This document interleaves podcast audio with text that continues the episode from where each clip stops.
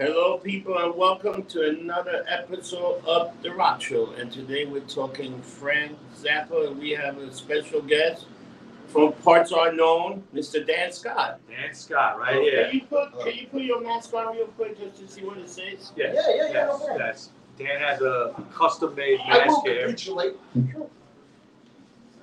It's a very nice mask. Yeah. Yeah. And this. And, and he gives his gratitude to the China virus.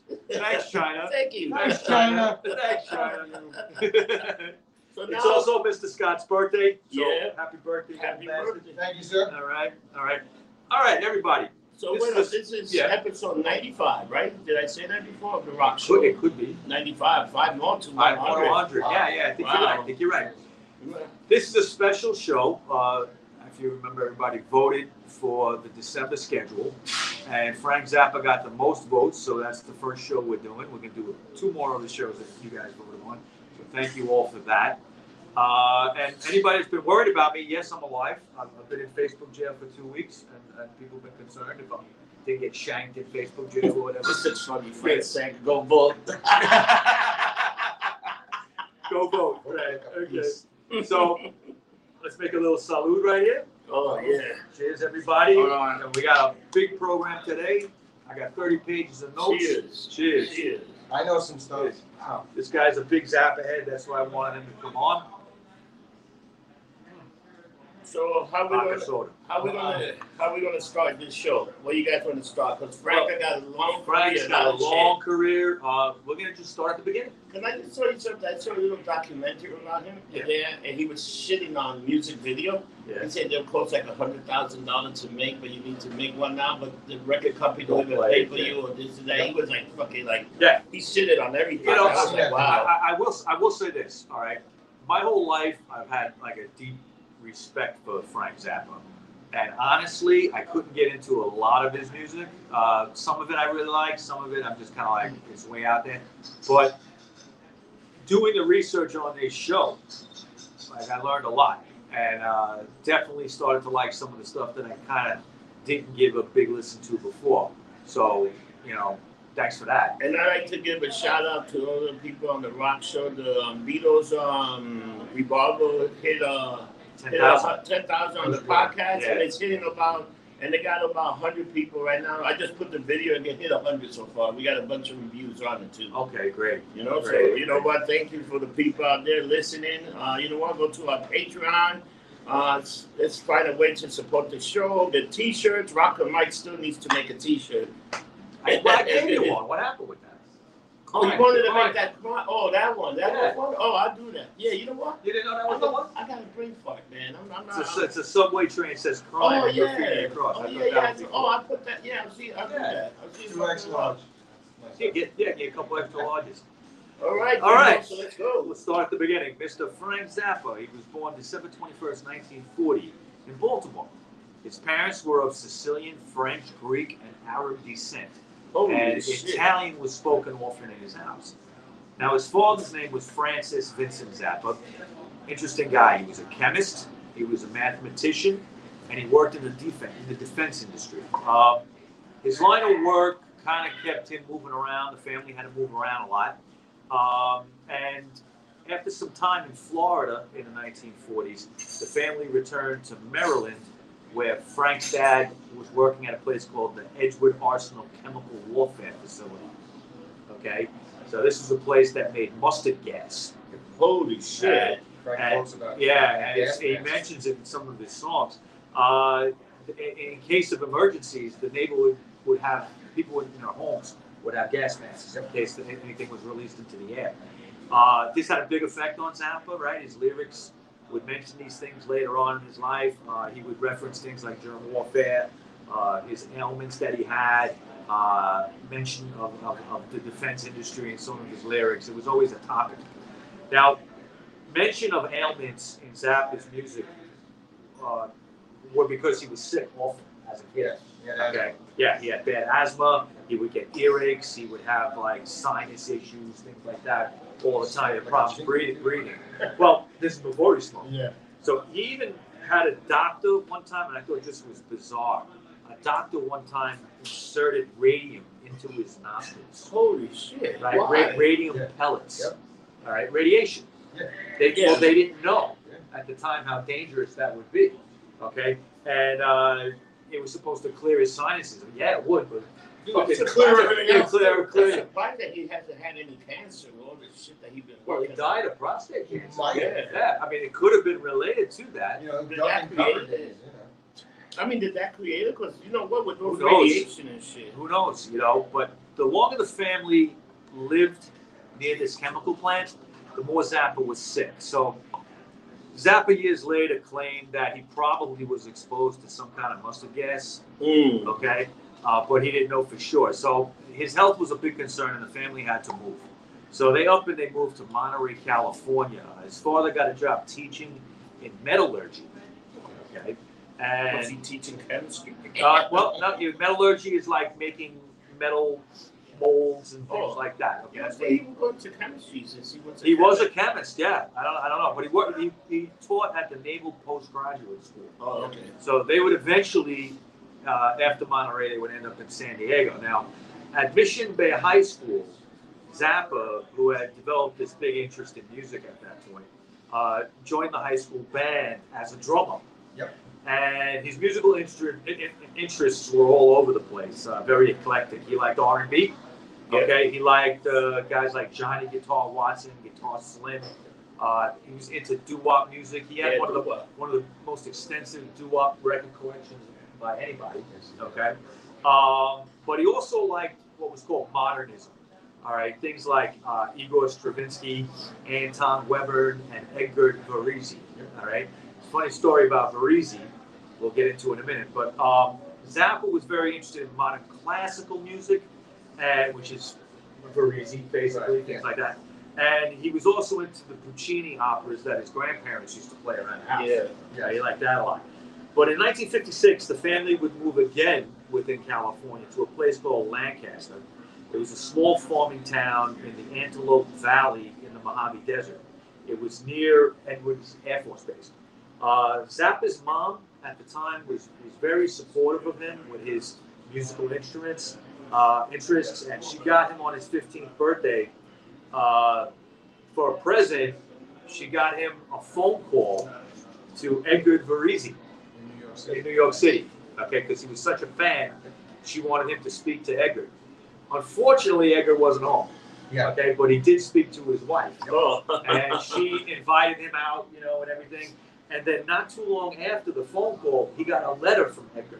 oh. Edgar, Edgar was like in Europe at the time, and obviously couldn't talk, but he ended up writing him a letter, and he invited him out, and he said, you know, if you're a big fan, we could meet and everything.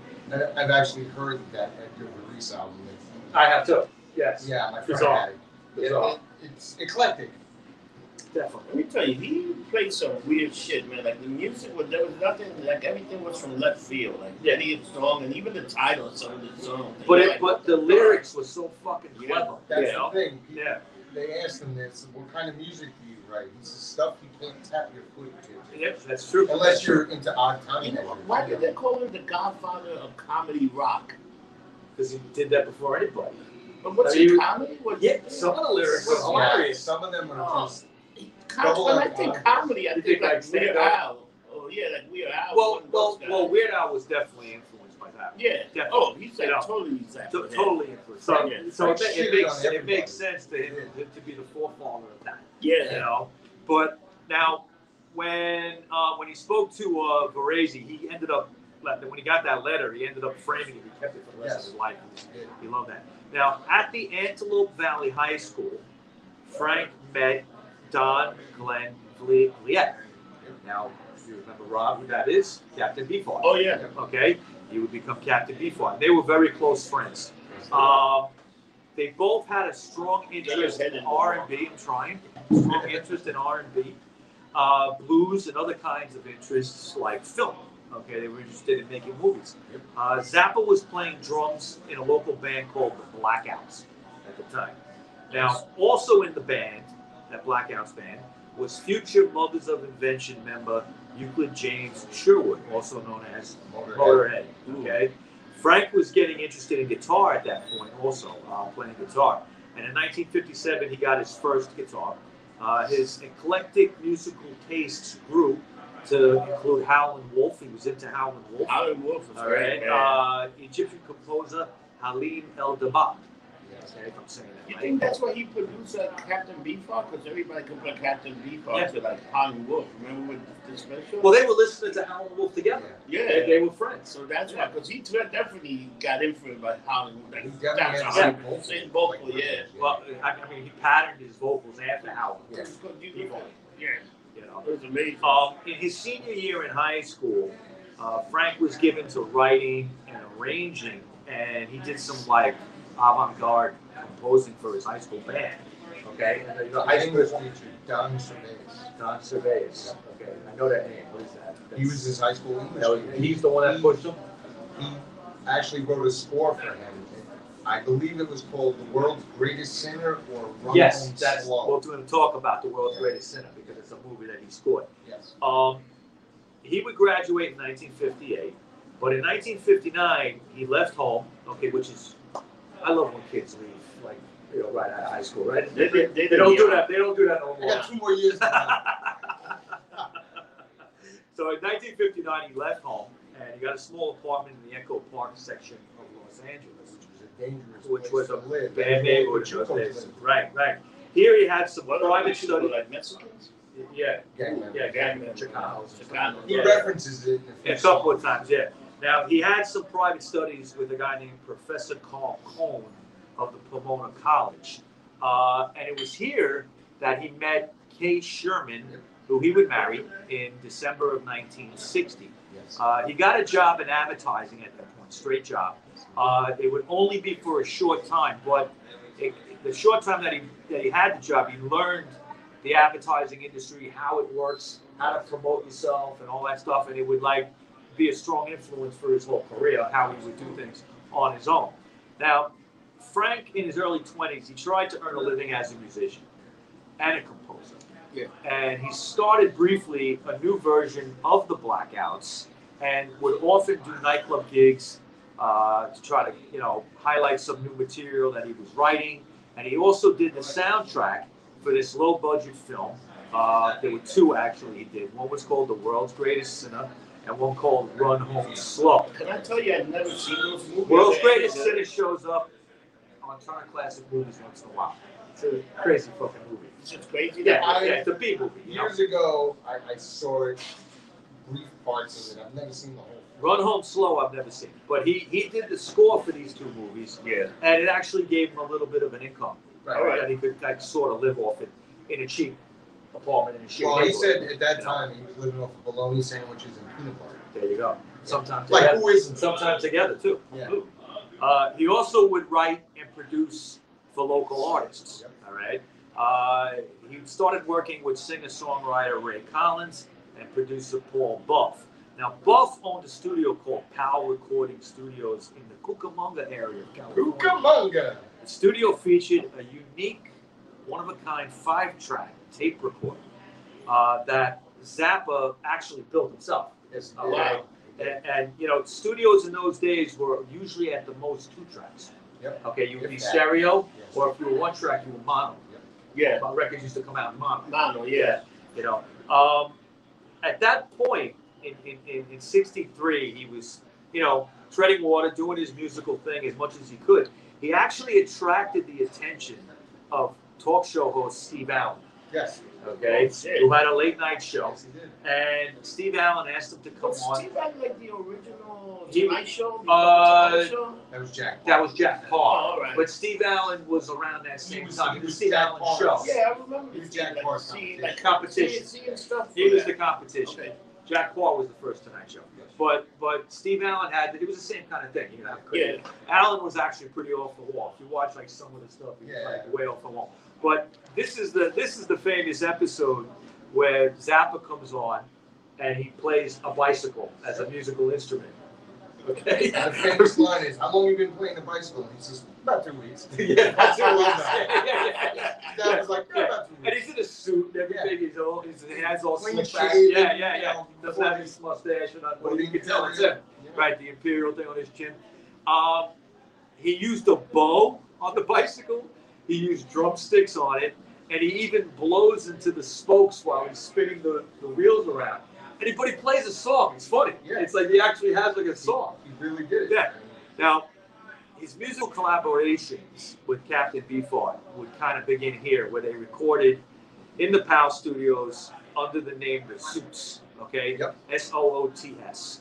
And he tried to get them signed to Dot Records, uh, but they were like, no, you guys have no commercial potential no whatsoever. commercial All right, potential. So he got rejected, and Zappa would later kind of uh, put that that story on the sleeve of Freak Out. Yes. He talked about it, the, the first uh, Mothers of Invention album. In '64, his marriage was falling apart, and he ended up moving into the PAL Studios directly, so he could work there. Right, he could work there 12 hours a day. Uh, he took over control of the studios, and it- from yep, there you go. That's right. Yep, there- he's, playing, he's playing. He's playing a bicycle right there. It's right You can see that on YouTube. It's Oh, fucking yeah. It's on. YouTube. Yeah. Sixty. Um, I'm gonna put it on the link then. Okay. All right. Good. Good. Uh, Paul Paul Buff, who owned the studio, uh, went on to some other projects Yes. and let Frank run the place, pretty much. Right. So he called it Studio Z. He changed the name to that. Studio Z. And he began performing in local bars at that point uh, as a guitarist in the band The Mothers.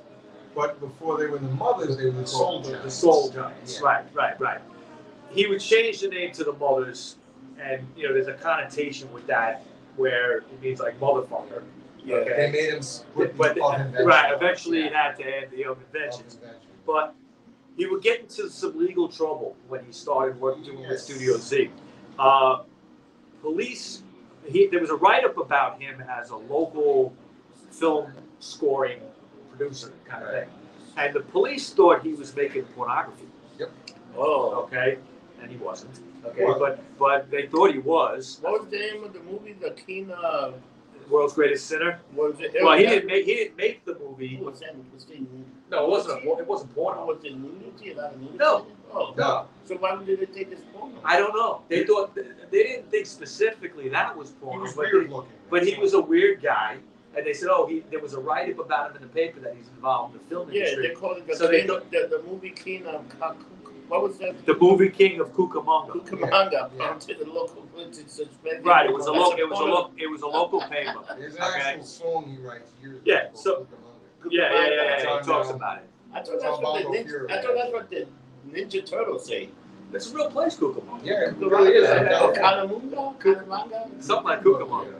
Um, th- what the police did was they set him up. Yep. Okay, they sent an over, Oh. undercover vice squad officer who offered him one hundred dollars to produce a sexually suggestive audio tape for a bachelor party. Yep. Okay, an audio tape, not a Yeah, video. I know, but that's Right. how it's So, that. well, in those days, that could be pornography. Jesus Right. Christ. And you got to remember, California in the '60s, early '60s, was a very conservative place. Oh yeah. That may not have happened in New York, but it would have happened there. Oh yeah. Okay. Um, Zappa and a female friend, he accepted the offer. So a female friend and him got together, and, and she had like she put on a voice like she was having an orgasm, and uh, you know like a, a And, sex, she, and, and what she did was she she jumped up and down on the bed. like she's and getting he pumped. recorded Yeah. And he That's was all he did. Yeah. He didn't and, and she was just like penetrate her or moaning, moaning. It was and it was an audio tape. It wasn't video. So when the when the vice officer came back to get the tape and pay him, uh, the press was actually ticked off about this too. Okay. then, too, huh? Yeah, you know, and he took the money and he got arrested Yeah. right there. The, Yeah, cops busted conspiracy to commit Co- co- pornography. Conspiracy to make to make pornography. Okay, That did save him in the future. we'll, we'll talk about that in a second. That, yeah, he, he, he got what happened was conspiracy to commit pornography was the charge. Yep. They raided the studio. They took all his fucking tapes, everything. Yeah. Okay, so he and he lost it, like all of it, all all of it. All right. Um, he ended up getting a six-month felony charge reduced to a misdemeanor and 30 days, but he had like tw- it was he actually only served 10. Okay, He but was in Tank C. he was in Tank C, which is a song. Yeah, which is a song. But the imprisonment would leave like a permanent mark on him. Obviously, he would write a song about it. but what it did was, and, and this is one of the things I loved about Zappa, he had this like anti-authoritarian stance Oh yeah, he with definitely. everything. He just was like, "Fuck you all! I'm, I'm all about freedom of, of expression, Yeah, freedom of speech," and and he was like that for the rest of his life after that. he was Well, very. he- He was very about also self-education and you teaching yourself and you learning. Yeah. And he was like a total. He was fucking smart guy, man. When He didn't like he didn't believe in, in, in school the Right. way we do it. Okay, he, he believed that people should be taught according to how they learn. He And, told yeah. all his kids to drop out. They all did. Were they homeschooled? I Yeah, think so, yes. Maybe maybe But he was a champion of freedom of speech because when he was at the Garrick Theater, Yeah. Lenny Bruce used to open up for him. yes. He loved Lenny. And he, and, and he actually produced Lenny Bruce's Yes. last album before Yes. he died. Right, Yep. right, right. Um, and unfortunately, with this arrest, he did lose all his, Everything. all his stuff at the studio. Yeah, he lost like thirty. He lost like uh, out of uh, the eighty recording, he only Something got like, like thirty that. back. Yeah, yeah, he only got a few back. Now, in the spring of '65, Ray Collins asked Frank to take over for a spot as guitarist in the R&B band called the Soul Giants. Right. All right, and he had been in and out anyway with them, you know, hanging out with them and stuff like that. Uh, Ray had a falling out with the with the original guitar player. Right. So he asked Zappa to join. Zappa accepted, and immediately Zappa being Zappa, he kind of took over the band. Yeah. Okay, he had that personality. You know, he'd take over whatever he was involved in. Um, he quickly became the co-singer. He was another vocalist, and he convinced the rest of the band to start playing his music, Yeah. which is pretty amazing. Okay. Is, yeah. Yeah. yeah. Now the band renamed themselves the Mothers. I think the reason they did that is because they probably had a better chance with the music he was putting together. I think that they to record looked. the album. You're right. I think that they looked at what he was doing Yeah. and said, "Wow, this guy's We gotta- we fucking gotta go talented." ahead. They, they were also tired of playing in the bars around California, and you had to play, you had to play a certain set to make people drink, Yeah. get them horny, so they drink some more. Yeah, play, play if you played covers. originals, you'd be thrown out. It Yeah. was, I mean, and, and the music industry was like that on the East Coast too. Yeah. New York clubs, if you played originals, they didn't want you. Yep. Nah. They wanted you to to know his songs they knew, Yeah. which was ridiculous. Punk scene came out. of. Yeah. Yeah, well, But now, the, the Mothers actually changed their name from Soul Giants to the Mothers on Mother's Day. Yes. Okay, it Yes. so Frank um, was connected with a manager named Herb Cohen. He knew this guy, and he assisted that he would take on the Mothers, and he assisted getting them um, into the Los Angeles underground scene. In early '66, record producer Tom Wilson spotted them playing the song "Trouble Every Day," which was about the Watts riots. All right, uh, that had just happened like a year earlier, right? Um, Wilson had produced Bob Dylan and Simon and Garfunkel, and he he was one of the few, really one of a handful of black producers that were on the scene at the time. There weren't that many black producers. And he was good. Look at the people he produced. Bob Dylan, you know. Um, Wilson got them signed to MGM Verve. Okay, uh, MGM was the main label, Verve, Verve being the subsidiary. Verve, Verve in those days was not a slouch label. No, it wasn't. It's a very predominant It, it jazz was it was it was mostly a jazz label, Yeah. but do you know who was on Verve at the same time? Who? Velvet Underground. Oh shit! That's shit. right. Yes, Yes. yeah, yeah. Which, and I, I think there's a you know, the Velvet Underground were kind of like the East Coast Mothers in a way. Yeah, but You know, this avant-garde. I never kind of thought thing. of it that way. You know, Yeah. I mean, diff- different, but but Different but same. avant-garde. Different but same. Yeah, exactly. um, Verve had one condition in the signing. They had to change their name from Mothers to something else, and the suggestion was the Mothers of Invention. The reason being is Mothers had a connotation of being like motherfucker, yeah. and they didn't want to have any problem with that. So they agreed, and you know, Mothers Out of of Invention, necessity, out of they didn't necessity, they, they agreed. Yeah, I've read that, that that's what he said. That's a good. That's actually a great name of a band. It is. It is. It was a band. So immediately they began working with Tom Wilson on what would become the debut album, Freak Out. In the Sunset Studios in Hollywood, Wilson got them a Why full does Tom studio Wilson sound familiar? because he's produced Simon and Garfunkel Oh, and yeah, Bob. Dylan. Yeah, and, and other I people. think he's still around. I know he's not producing. Is he alive? I think he's I alive. think he's Yeah, I think he might be. Um, Yeah, Bob Dylan's Blonde on Blonde. That Yeah, album. yeah. exactly. Yeah. Which was a big hit. Yeah. It was a huge hit. Um, the album Freak Out is an interesting mix of, of, of all the things that Zappa was into. right? You got doo-wop, R&B, orchestral music, and kind of like experimental sounds that was part of the, the Freak Out LA scene and, and, and which was avant-garde. Right, exactly like you're saying. Now, just to, to kind of understand the two scenes in California, you had your San Francisco scene, and then you had your LA scene. Yeah. Totally different. The LA scene, I mean, they were hippies, but it wasn't like the, you know, yo, peace and love, man, kind of like. It was a little more like they were doing drugs, but it was just out there. You know, more avant-garde, kind of probably more what was going on in New York in, in relation to what was going on in San Francisco. Sort of like um,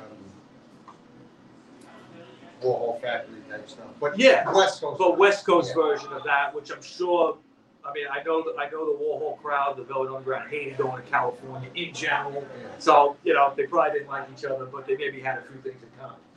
Um, okay, so the lineup of the Mother's album was this: it was Frank on vocals and guitar.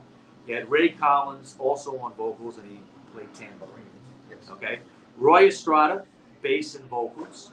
You had Jimmy Carl Black, The Indian of the group. uh, the Indian of the group. That's right, on drums and vocals, Native and American. gu- guitarist Elliot Ingber. Ingber, who wasn't. Yeah, yeah. Yeah. He had a different name. He joined he another would use, band he would use a different name. right. He would use a different name later on.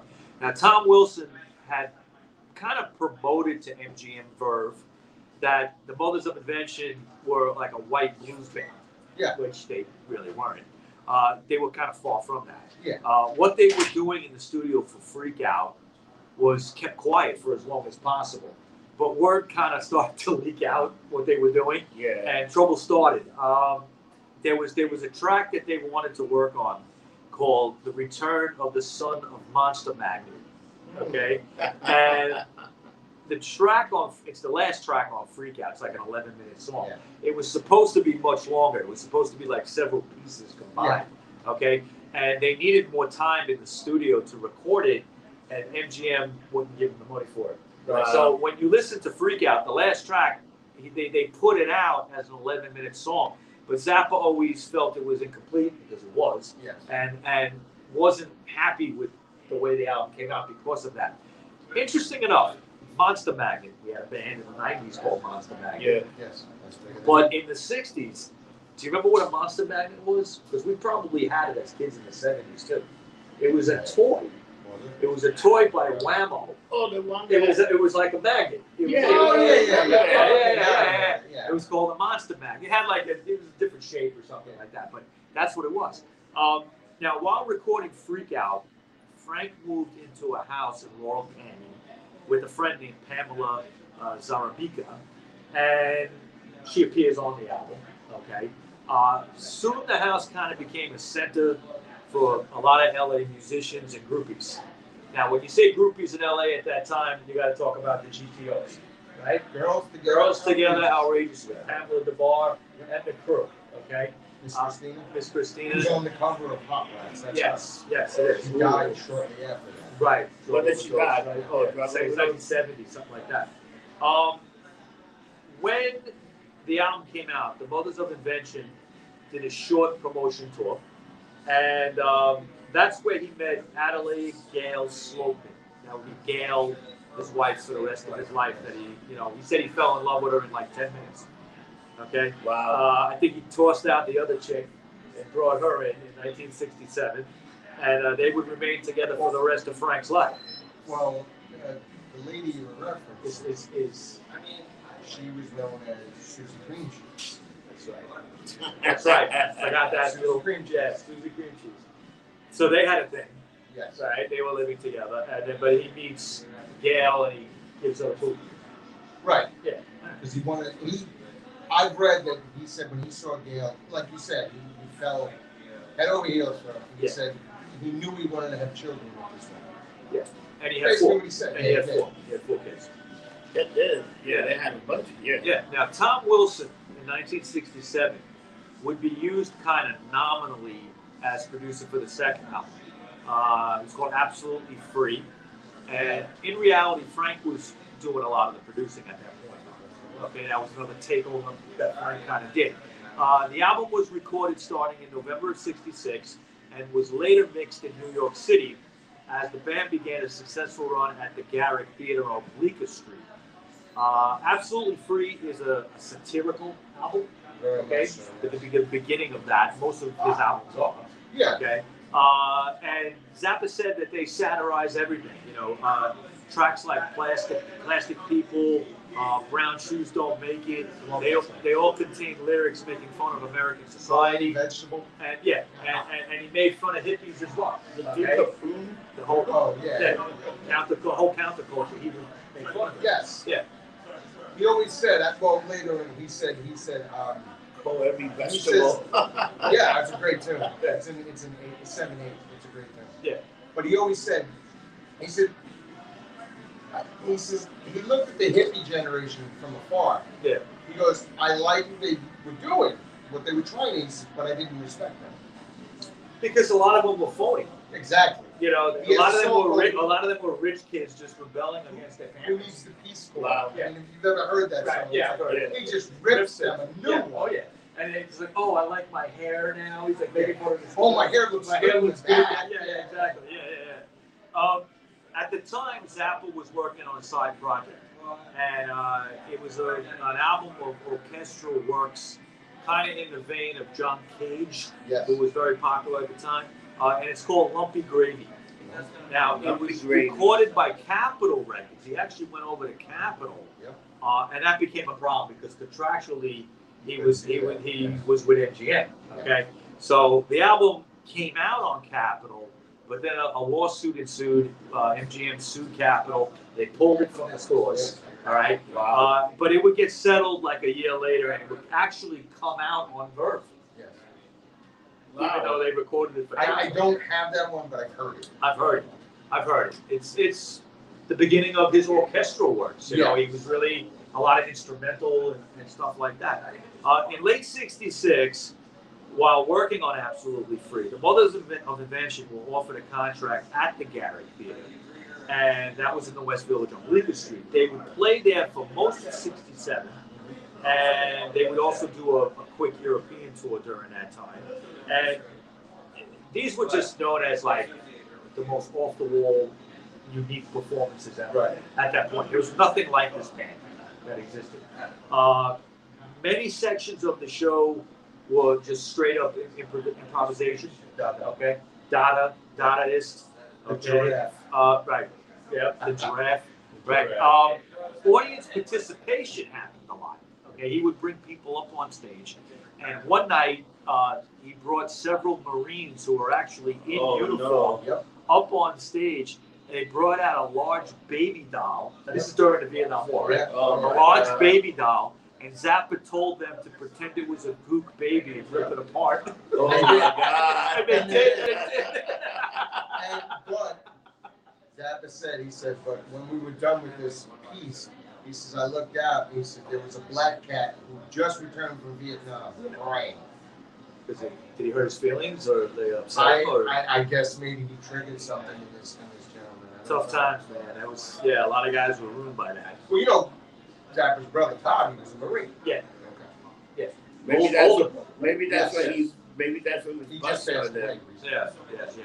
Now, the Mothers of Invention were quickly being known at this point as like avant-garde, anti-establishment as Yeah. well. Uh, Zappa dev- had devised on stage when he would play a system of like, um, you know, hand signals and things like that. It was incredible. Um, what he also did was he had a system of sampling music. Yes. All right, and uh, he had radio tape recordings that would, you know, you'd hear it during the show, a sound effect of some kind. Um, he also incorporated his own philosophical and political ideas into all the music. Now, a Mothers of Invention show was considered by many as the height of freedom of expression. Many people said that. Uh, and that was what Zappa was actually trying to do. And again, getting back, I said it before, is, is, is he really was a champion of that. the people that were trying to express themselves, free speech, freedom of of expression. That was what Zappa was about. Because the music was all over the place. Oh, yeah. Yeah, You know? the music was just Yeah. all over that place. you know, and it would only, it would only get even more out there as he got older. Uh, during the New York City series of shows that he did at the Garrick, uh, they began working on a third album, which was considered by Zappa's Zappa fans to be the best from his like 1960s time. Uh, it's called "We're Only in It for the Money." Zappa got production credit, with Tom Wilson getting an executive producer credit. Wow. But the album is a total satire on hippies uh, and flower power, and you know, and that was like when it was at its peak. So he was like shitting on it when they were like the most popular. Uh, the album cover is a spoof on Sgt. Pepper. Okay. Do you know about that, though? Yeah, tell us. he called Paul McCartney and said, "Look, I would like to see, you know." And Paul McCartney said to him, "He says, well, you have to talk to my manager." And Frank said, but, "But you're the artist. You created this. You have control." He's like, "No, no." EMI back in those days, which was Abbey Road. Yeah. They when they owned an artist, they owned an artist. Yeah. Lock, stock, and barrel. So Frank was just like, "Okay, let's come to a compromise." They said. Then EMI got back to this. You can do it, but you have to put it on the inside. Like you can't have That actual can't be cover. that can't be the cover. But What he- you mean inside? Uh, no, the cover. If, if you look at the album, the cover is It's a him and the band members. is it a gatefold that opens Yes. up? Yeah, yeah. And when you open the record, that picture where it says the mothers and yeah. all With, these the, with people, drum and everything, Yeah, like it's that was on the inside. But the cover of the album is just the band members dressed in drag. Yeah, They're that's right. dresses. That's right. Yeah. Yeah. Uh, they wouldn't let them spoof it on the album. Right. It had to They could on the do it on the on the. On the inside. Yes. Okay, gotcha, gotcha. It's always been released that way because I can remember seeing it like that's the cover. Well, Maybe in re-releases. yeah, re-releases. I'm Yeah. sure he's got the clearance now, but Yeah. originally, You couldn't get it. no. And you know, Freak Out was the first double fold-out album with lyrics ever. Uh, had lyrics actually, in it? actually, uh, Bob Dylan did it too. Oh, we did? Bob Dylan did it around the same time. Okay. Uh, but he, Freak Out's the second, the Okay. second double album ever released like that. Wow. Yeah. Okay. Uh, and it's and it's a debut album if you think about it. Yeah, he's got the audacity, You know, the yeah. audacity to do a double album. Four-sided album. Yeah. yeah. So um, there was also uh, one, one thing they used on that album is the tape loops Yep. that were very, you know, stuff that, that, that the Beatles have worked on on Revolver, uh, like on Tomorrow Never Knows, like those tape loop sounds, stuff that he brought that all over that album. Okay. Um, Zappa's new acquaintance at the time was a person named Cal Schenkel, who he met in New York. Uh, and, you know, Cal would do the artwork on that, and he would do the artwork on a bunch of other albums going forward. They were friends for a long time. Um, the album is about as offbeat as you can get at that time. Uh, it's almost funny with tracks like "Who Needs the Peace Corps," like you mentioned, and "What's the Ugliest Part of Your Body." The brain. The brain, the brain. Absolutely free and, and, and flower punk are standouts. Great song. Uh, as much as we're only in it for the money, was it was it was an eclectic approach to an album. The next one would be totally different and off the Yeah. Okay. It's called 19. It was released in 1968. It's called Cruising with Ruben and the Jets. And this is and this is one of my favorite Zappa albums. Okay, that I've liked for years. Okay, uh, but no one knew what to make of this album because it's all doo-wop, but it's doo-wop filtered through like you know his sense of humor, uh, his warmer fucking It, mindset. it, it okay? says on the Yeah. album cover, Yeah. it says, "Is this the Mothers of Invention's last pitch to get their crummy music on the radio?" It actually says that. On yeah, the and, and it actually did get on the radio. Okay, uh, whereas the other stuff, radio didn't touch it. Uh, most people couldn't figure it out. Is this like a serious doo-wop album, Yeah. or is it like making fun of doo-wop? No one knew. No, I. No one knew what it was. But Zappa Zappa brings a good point. Let me let me have uh, work on my lumpy gravy here for a second. Yeah, lumpy gravy. lumpy gravy. This is my second vodka soda. By the time I'm done with this, I'm gonna be lumpy gravy. Oh, you will be lumpy gravy. The way to make drinks, Steve. Yep, Holy yep. shit. This is like this is this much vodka and that much soda. Molly Poor's good. Molly was very good. Um, he explained it well when, when he was asked about the album. Uh, he says uh, it was conceived in the way that Stravinsky compositions would take classical music and pervert it. All right. So why not do that to doo-wop?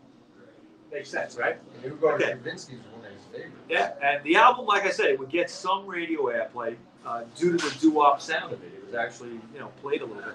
But during this very prolific time in in his music, uh, Zappa was developing the business side of his career as well. He started something called uh, Bizarre Records and Straight Records. And he started that with manager Herb Cohen. He was going to sign bands and Yeah. release stuff on those labels. Yeah. Uh, Warner Brothers would be distributing the albums. And uh, he signed right away Alice Cooper. Okay. Uh, he signed Captain Beefheart. All right. Beefheart would, would, would make Trout Mask Replica. Great On, album. uh, I, believe, I, believe, I believe it was on the, on the straight. On the straight Yeah. or bizarre? I think it was on straight. Okay. Uh, and Frank produced that. Go back to our Captain Beefheart episode. We go into all that a lot. The Captain Beefheart. That was that was a great that was a great show. Uh, he also produced Lenny Bruce's last comedy album on Zappa's label uh, before he passed away. In 1967 and 1968, Zappa appeared on two episodes of The Monkees, Yes. and one episode had him dressed like Mike Nesmith, and he interviews Mike Nesmith, who's dre- dressed like Frank Zappa. I can't Yeah, yeah. that. At the end of it, he smashes a car with a sledgehammer. All right, and at, at the end of the interview, and he also uh, was in the movie, uh, the Monkees movie called Head. All I've seen it. once. Yeah. and he walks with a cow, Yeah, Okay. it's, it's and he's like leading a cow. Yeah, and he tells Davy Jones that the youth of America depends on you, so you got to show them the way. It's a, it's, it's a great scene. It's a great scene. Let me tell you something. The Monkees movie Head. I first saw it like maybe about 30 years ago, early 90s, and I didn't know what the. Were you stoned? Yes, I was Okay. stoned. I was, I was living in pre-hipster Williamsburg, which was very similar to uh, Zappa's Chicano neighborhood at that point.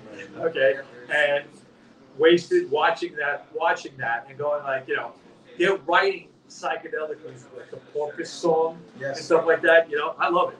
I love that movie. Okay, The movie had. the movie Head. And that was all to show that the Monkees could write their own shit. You know what the funny thing about that movie? I was thought it was a goof on the Beatles movie, Help. Oh, the Beatles, which Beatles? Beatles movie, Help. Oh, I always thought it was a spoof on Beatles movie. it, it The is. monkey It, movie. it, yeah, it is kind of. Yeah, I mean, look, I mean, I think I think what had happened is Micky Dolenz and, and Davy Jones were always criticized for not writing their own shit. And but the truth is that the Monkees were pretty fucking talented. Yeah. They could play great. All right, they didn't write that, you know, Daydream Believer and all that. They're fucking Neil Diamond wrote that. Yep. Okay, but but It's still good. they were still good, and they wrote. I mean, they wrote that whole score for that movie. Head. Anyway, I have to see that. I have to see that again. Dude, they actually time. became good writers at the They movie, did. you know, They did.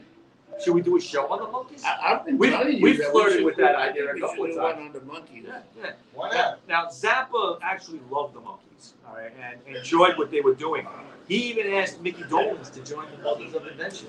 Wow. And and what happened was Dolenz considered it, but but he couldn't get out of his contract with Columbia at the time. Correct. All right, so in late '68, the band went on its second European tour, and uh, the first, like I said, was during that New York stay in '67.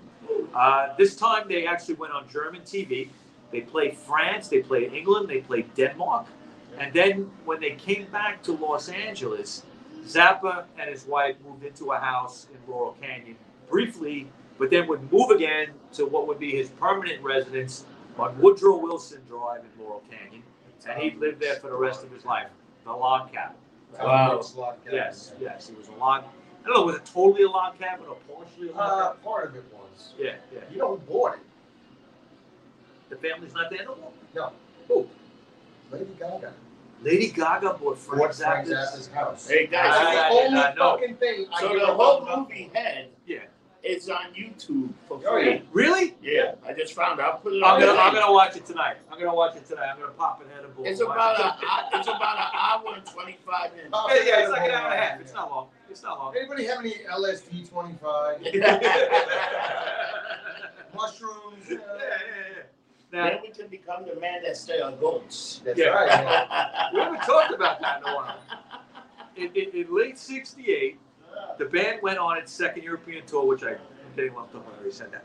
Uh, now, the Mothers of Invention were not doing well financially at this point. Right. Okay, and despite they had a, some some popularity in Europe, uh, American fans were just not yeah, dead yet. I mean, they, they had their hardcore fans. They, They did. They had a Yeah. following. they were mad at Frank because he was getting a lot of producing Yes. deals at the time. Yes. But you You know, know, he was a great producer. Airplane wanted him to produce Crown of Creation, which came out in '68.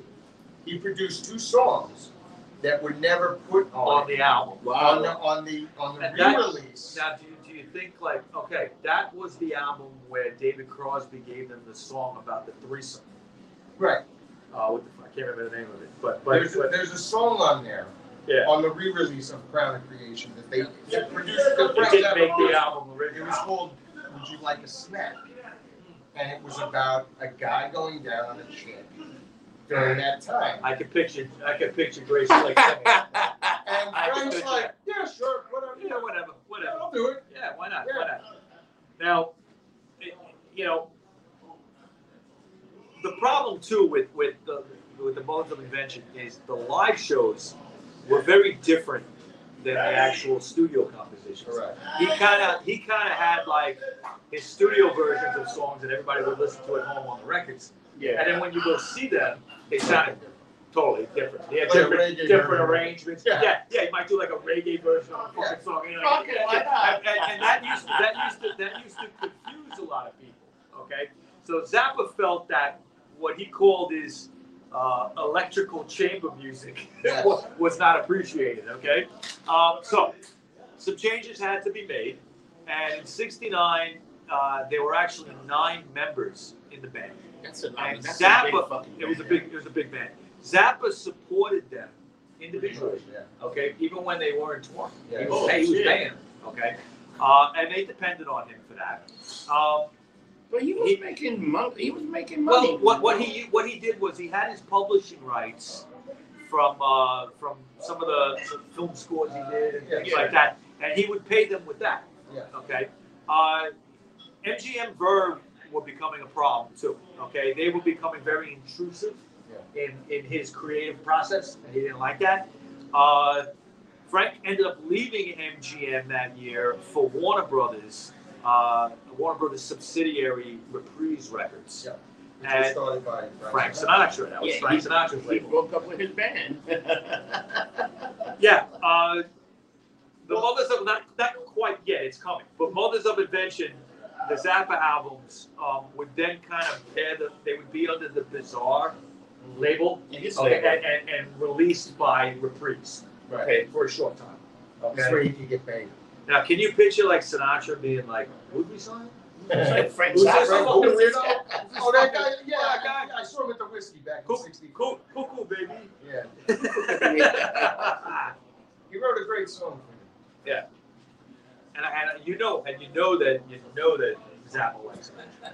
Oh, yeah. Yeah, he likes Sinatra. He did. Now, unfortunately, by '69, Zappa would break up the band, and it was really over financial issues that it came to a head like that.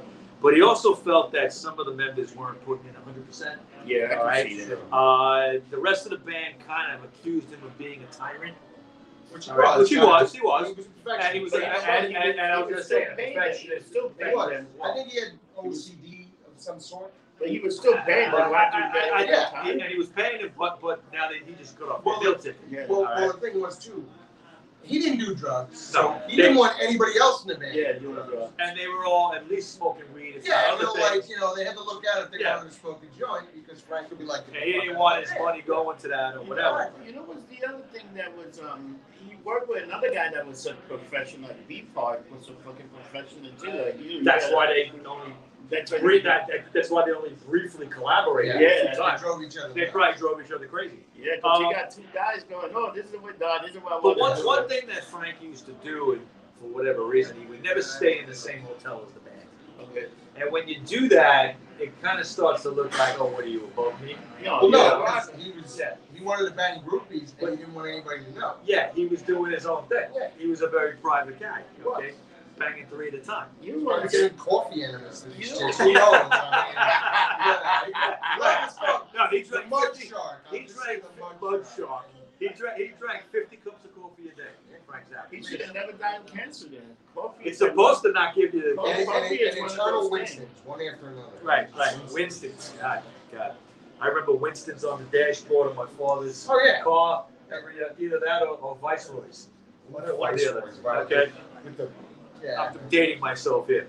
Um, now, the material recorded during this period would come out in 1970. Uh, two albums, one called Weasels Rip My Flesh, and another album with probably one of the best names ever, Burnt Weenie Sandwich. Yeah.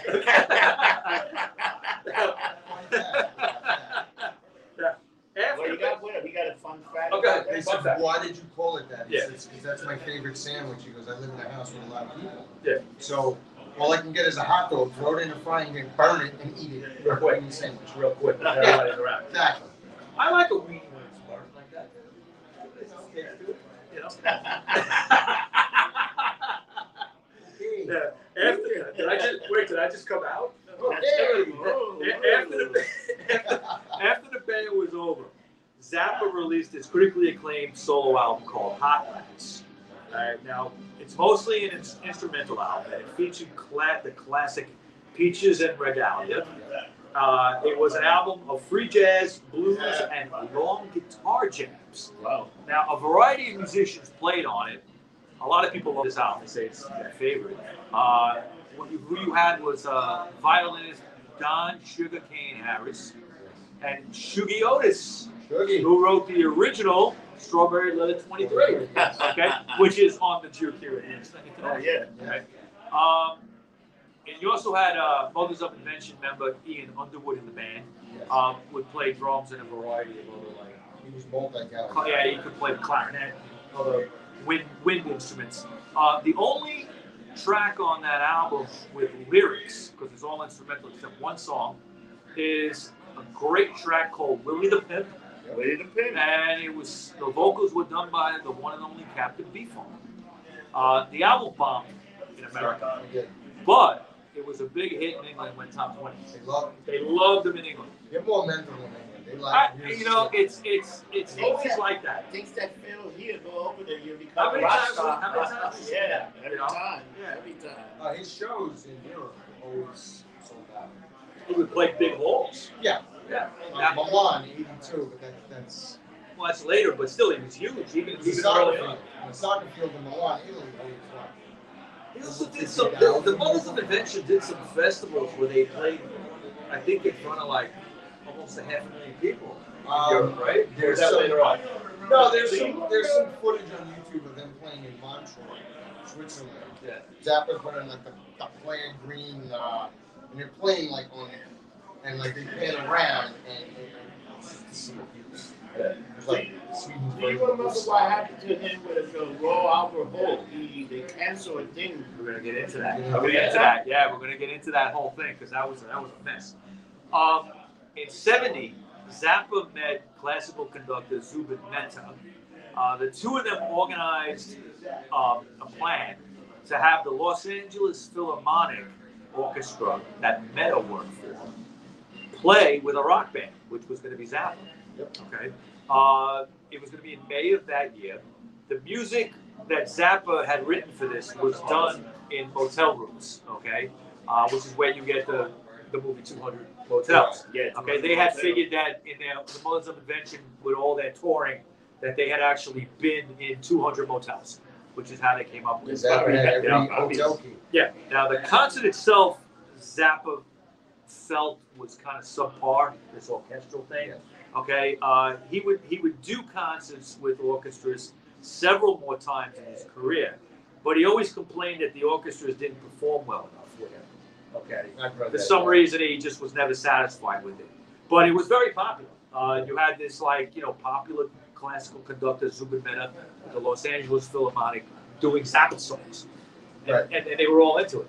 Okay, so later uh, in '70, Zappa reformed the Mothers of Invention. Now, usually he just called the band from the Mothers from now that point on. Yeah. the, of, Yeah. of invention was dropped off. Yeah, But uh, this new lineup, it included British drummer Aynsley Dunbar, jazz keyboardist George Duke, okay, Ian Underwood was back, Jeff Simmons on bass and rhythm guitar, uh, and three members of the rock band The Turtles. Okay, you had uh, uh, bass player Jim Pons and singers Mark Volman and Howard Kaylan, Flo and Eddie. Phosphorescent leech. The phosphorus leak shorted down to Flo and Eddie. yeah. All right. Now uh, that was because they had contractual problems. They They couldn't had to even. change the The, tur- yeah. the, tur- the turtles, and, and you know what's funny? is The turtles were like the biggest pop band yeah, they were in the huge. world at that point. point, and two of them, you know, the, the main vocalists were now joining Yes. fucking Zappa. Yeah, All right, and they couldn't use the name, so they made it Flo and Eddie. This version of the Mothers dis- uh, debuted on uh, Frank Zappa's solo album called Chunga's Revenge. And I had never heard this album until I started doing the research on this show. I think it's fucking awesome. Transylvania Boogie. Yeah, yeah, yeah. I, I, I, knew, I knew that. I didn't know any of the other songs. That was the only one I know. Okay, and it's an eclectic mix of songs, like everything he does. But uh, it was different than Hot Rats, the previous solo album, which was mostly free jazz or just guitar jams. Um, here you had some poppy-ish songs on Yeah, there. yeah. Okay, like uh, "Tell Me You Love Me." Okay, was one, Yep. and uh, "Would You Go All the Way." I've asked that many times. Uh, some tracks, like the title track, Chunga's Revenge, were totally improvised. They were just improvisations yeah, yeah. through and through. Um, and it was also a percussion only track called The Clap, which was the, the prelude to Does It Hurt When You Pee? I got it from the toilet seat. Yep, yep, that's um, now, uh, Zappa's next project was a big one. Okay, it was the film 200 Motels. Um, it, was meant to be a, a surrealistic kind of documentary, but uh, it was about, about a, a rock band life on the road, basically. yeah, And it's, it, yeah, uh, kind of like pre pre Spinal Tap, right, right, right, right. It's mostly trippy as hell. Okay, Okay. and it's all unconnected. Doesn't make a lot of sense. But one thing, stars. one one thing they did was they they actually shot it on videotape. Yeah. The first movie to ever be shot on video and transferred to 35 It was millimeters. shot. in- lot of was shot in England. In England, right? Or when they were touring. Edgewood Studios or something. They, but I think they were on tour or something too. Yeah. They were doing it while they were in the middle of that. It is a Um. There's a lot of like double and triple exposures of the film, which gives it a trippy kind of look. Um, there's a lot of sound effects and funny noises. The score relied on an extensive amount of orchestral music. People didn't know what to make of that. Yeah. All right, and Zappa was having issues with the classical musical world at that point, especially when a Royal Albert Hall concert was canceled because a representative of the venue thought that some of Zappa's music was offensive. And they canceled it. You know, they were recording for the movie, and they, you know, the, the conductor was like, "Wait, we're not doing this. It's offensive." Okay. Have you seen the king? Yeah, yeah, yeah. yeah. And, and, and you know, he would actually sue the Royal Albert Hall for canceling, but he would lose that Yeah, in, in, in court. Um, Ringo Starr and Keith Moon and the famous actor Theodore Bikel are in that movie. Okay, I mean anything with Keith Moon in it, you gotta fucking watch. Yeah. Right? You know, uh, people didn't know what to make of it at the time, but it's since become a cult classic. I saw it one time at the 8th Street Theater years ago. Now, Remember that? I'm restricted on time. yeah, how are we? Well, uh, listen, man, we got a lot here. After 200 Motels, Zappa and the Mothers went on tour, uh, releasing two live albums. Just uh, one was called Live at the Fillmore East in June of 71, and Just Another Band from LA, which featured the 20 minute rock opus that satirizes a rock opera called Billy Was a Mountain. All right. Wow. This song was theatrically done. There would be things on stage going on Yes. and uh, they would also talk about like sexual situations the band members got into. Wow. Yeah, it was a Yeah, crazy, oh, yeah. crazy fucking song. Now, in December fourth, nineteen seventy one, Zappa would offer. Uh, he would he would go through like his first of a couple of setbacks while performing in in, in Switzerland. at the Casino de Montreux. Yeah. All right, the band's equipment was destroyed when a flare was set off by an audience member, starting a fire and burned the casino down. Yeah. Okay. Now that event is actually immortalized forever with the song "Smoke on the Water," because they talk about seeing red flag guy. flag. Got it? Yep, yep, yep. Zappa In the lyrics. And the reason that is is because Deep Purple, who did "Smoke on the Water," was supposed to record in that studio the next day. And then, you know, the Zappa show was going to be the end of the season for the casino and it was going to close. But they had a fire and then they, they couldn't record what they needed to record. Um, the band lost $50,000 worth of equipment, Yeah. which in those days was a lot of money. All right. Uh, Yeah, their next three hundred thousand dollars. Eas- easily. Now, the next gig they had lined up was at the Rainbow Theatre in the UK, in London.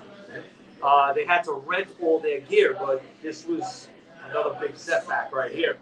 During the encore of the gig at the Rainbow, uh, an audience member who was jealous, it was a guy, he was jealous of his girlfriend's infatuation with Frank Zappa, got on stage and shoved Zappa into the orchestra pit, which was a huge drop off the stage. Okay, and it was a concrete pit. All right, so the band thought he was dead. broke his leg. All right, when they looked at him, because he was out when he, when he fell.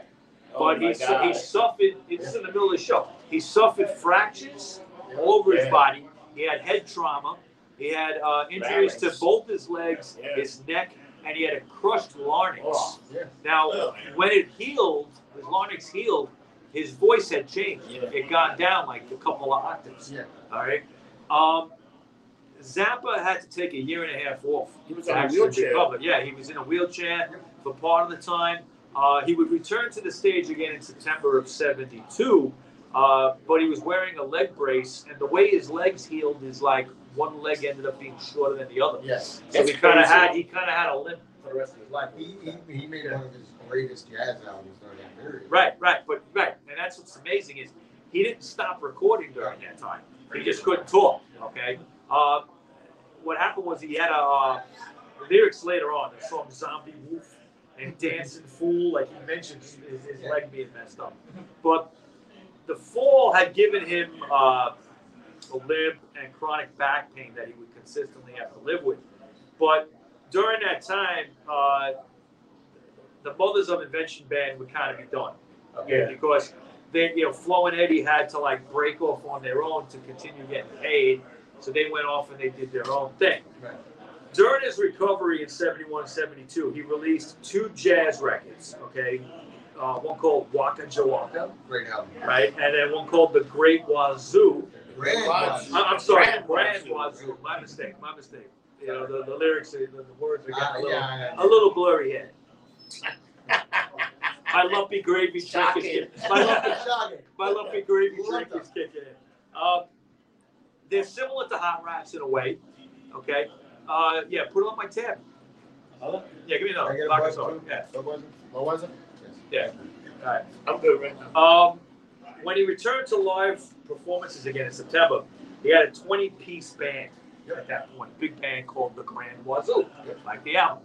Now, later on, he would bring a scaled down version of this called the Petite Wazoo Yes. for a, a U.S. tour from October to end of December of 72. The petite was, The was petite only twenty. It was only, it was only 10. It was only 10. The Grand was 20. By 73, Bizarre and Straight Records were discontinued. Uh, Zappa and manager Herb Cohen started Discreet Records at that point, which distributed was again distributed by Warner Brothers. But through that year, he had formed and toured with smaller groups, often using the Mother's title again. Yes. Okay, so you had different versions of the Yeah. Mother's still going on. But a new album called Over-Nite Sensation, one of my favorites, was recorded through March and June of that year. Released in September, Over-Nite Sensation included the live show favorite Dinah-Moe Humm and Montana. On the tracks, I'm the Slime, Dirty Love, Zomby Woof, Dinah-Moe Humm, and, and Montana, Zappa wanted to use backup singers. So what he did was he contacted Ike and Tina Turner about using Tina and the Ikettes Yes. okay, which is great. And uh, they showed up, and and um, Ike had, being dick that he is, okay, Yeah. was told them, don't pay the Ikettes more than twenty-five dollars for this. Right, yeah. So he said, he was like, what? You know, so, so he said, fuck that. And when it turned out, they ended up getting paid twenty-five dollars an hour instead of twenty-five dollars. Do you know the other part of that story though? Well, I'm, I'm getting to it. Okay. Okay. Now, Frank, like you know, paid him twenty-five dollars an hour, but Tina Turner brought Ike in to see the progress of what was going on. The parts that from Montana and, and Dinah-Moe Humm were a little difficult for the Ikettes, and it took them a couple days to learn it. But when they got it down, she brought Ike into the recording studio, and he looked at everything. He's like, "What is this shit?" He, he, he didn't understand. He yeah, didn't yeah. look, okay? And he left the studio. All right. And it turned out that uh, he didn't even want the Ikettes to get a credit written Yeah. on the album. Yeah. Okay. I think they do though. They do. I do. think they do. Yeah. Uh, Or you gonna add The on something? weird thing was though, there's a photo of Frank handing Tina the check for that session in the ICAT. And Ike lets them take the picture. Yeah. And she, he yanks it, puts it, and leaves. And Wow. he probably blew it on coke. Probably, He's yeah. such a class act. You know, he was such a dick. He was- Yeah, he That's was what I a meant. Yeah, I mean, a, a musical genius, but a Yeah. dick. You know. You know, he beat Tina to death, right? Probably Not to damn- death. He died first. he beat him to death. Yeah, he died first. Salute, that was. That was a good one. That was a good one, Rob. Who'd you steal that from? Oh. Uh, It, it was a headline in the New York Post. It say, I beat Tina to death. yeah, he died first. he died first. you don't remember that? happened? one. No. It's almost like the one that it was. Uh, they had a great Bathroom one. break for the guest here, but we're gonna keep going. Yeah, we're, yeah, we're go at ahead. time You guys to go ahead. break it. The, the Post had another Sorry. great uh, Hillary Finger intern. You remember that? Yes, that I remember. That I So the remember. Post always come with great headlines. okay, so getting back to this, um, uh, the thing about Over-Nite Sensation that's interesting uh, is that uh, it would be uh, Frank at that same time would be recording his biggest American hit album called Apostrophe. He was doing That's it as, a that's as a side project. uh, that was released in March of '74 as a Frank Zappa solo album. Yeah. The album is strong on Zappa's humor and bizarre lyrical themes as usual. Uh, it had the song "Don't Eat the Yellow Snow," Yeah, which everybody everybody loves. That got to number 86 on the Billboard charts. It was his had biggest single. He had a love affair like with um, Ian Underwood. He with him, right? Well, yeah, yeah. Underwood played with him for a long. He was great.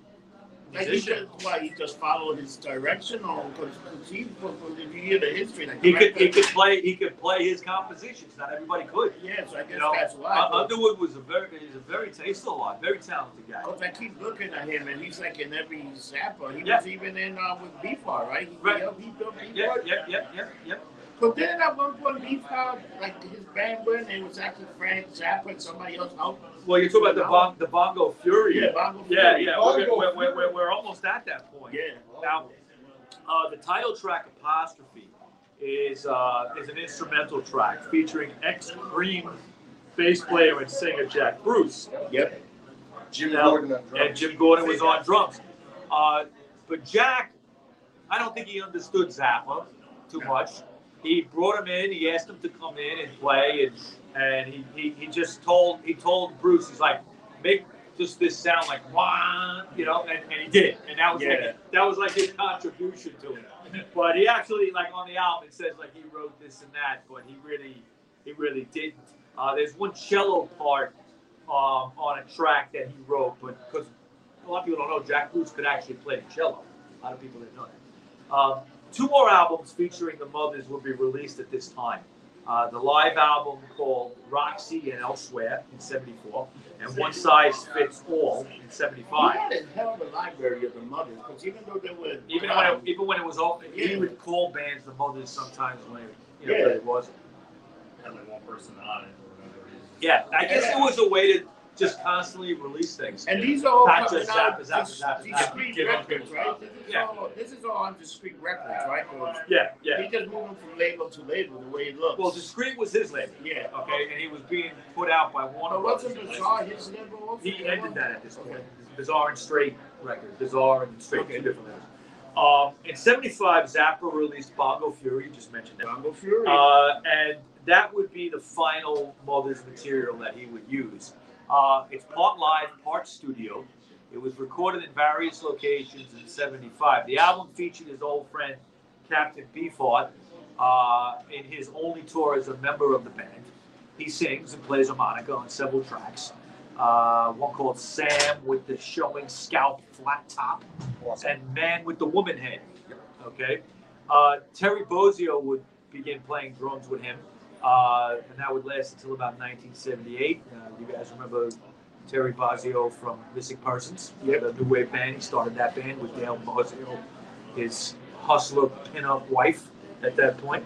Uh, some legal troubles happened in 76, though. Uh, him and manager Herb Cohen parted ways, and uh, Cohen was accused of skimming off the top at discreet records he was stealing, uh, as well as signing bands that Zappa didn't approve Yeah. of.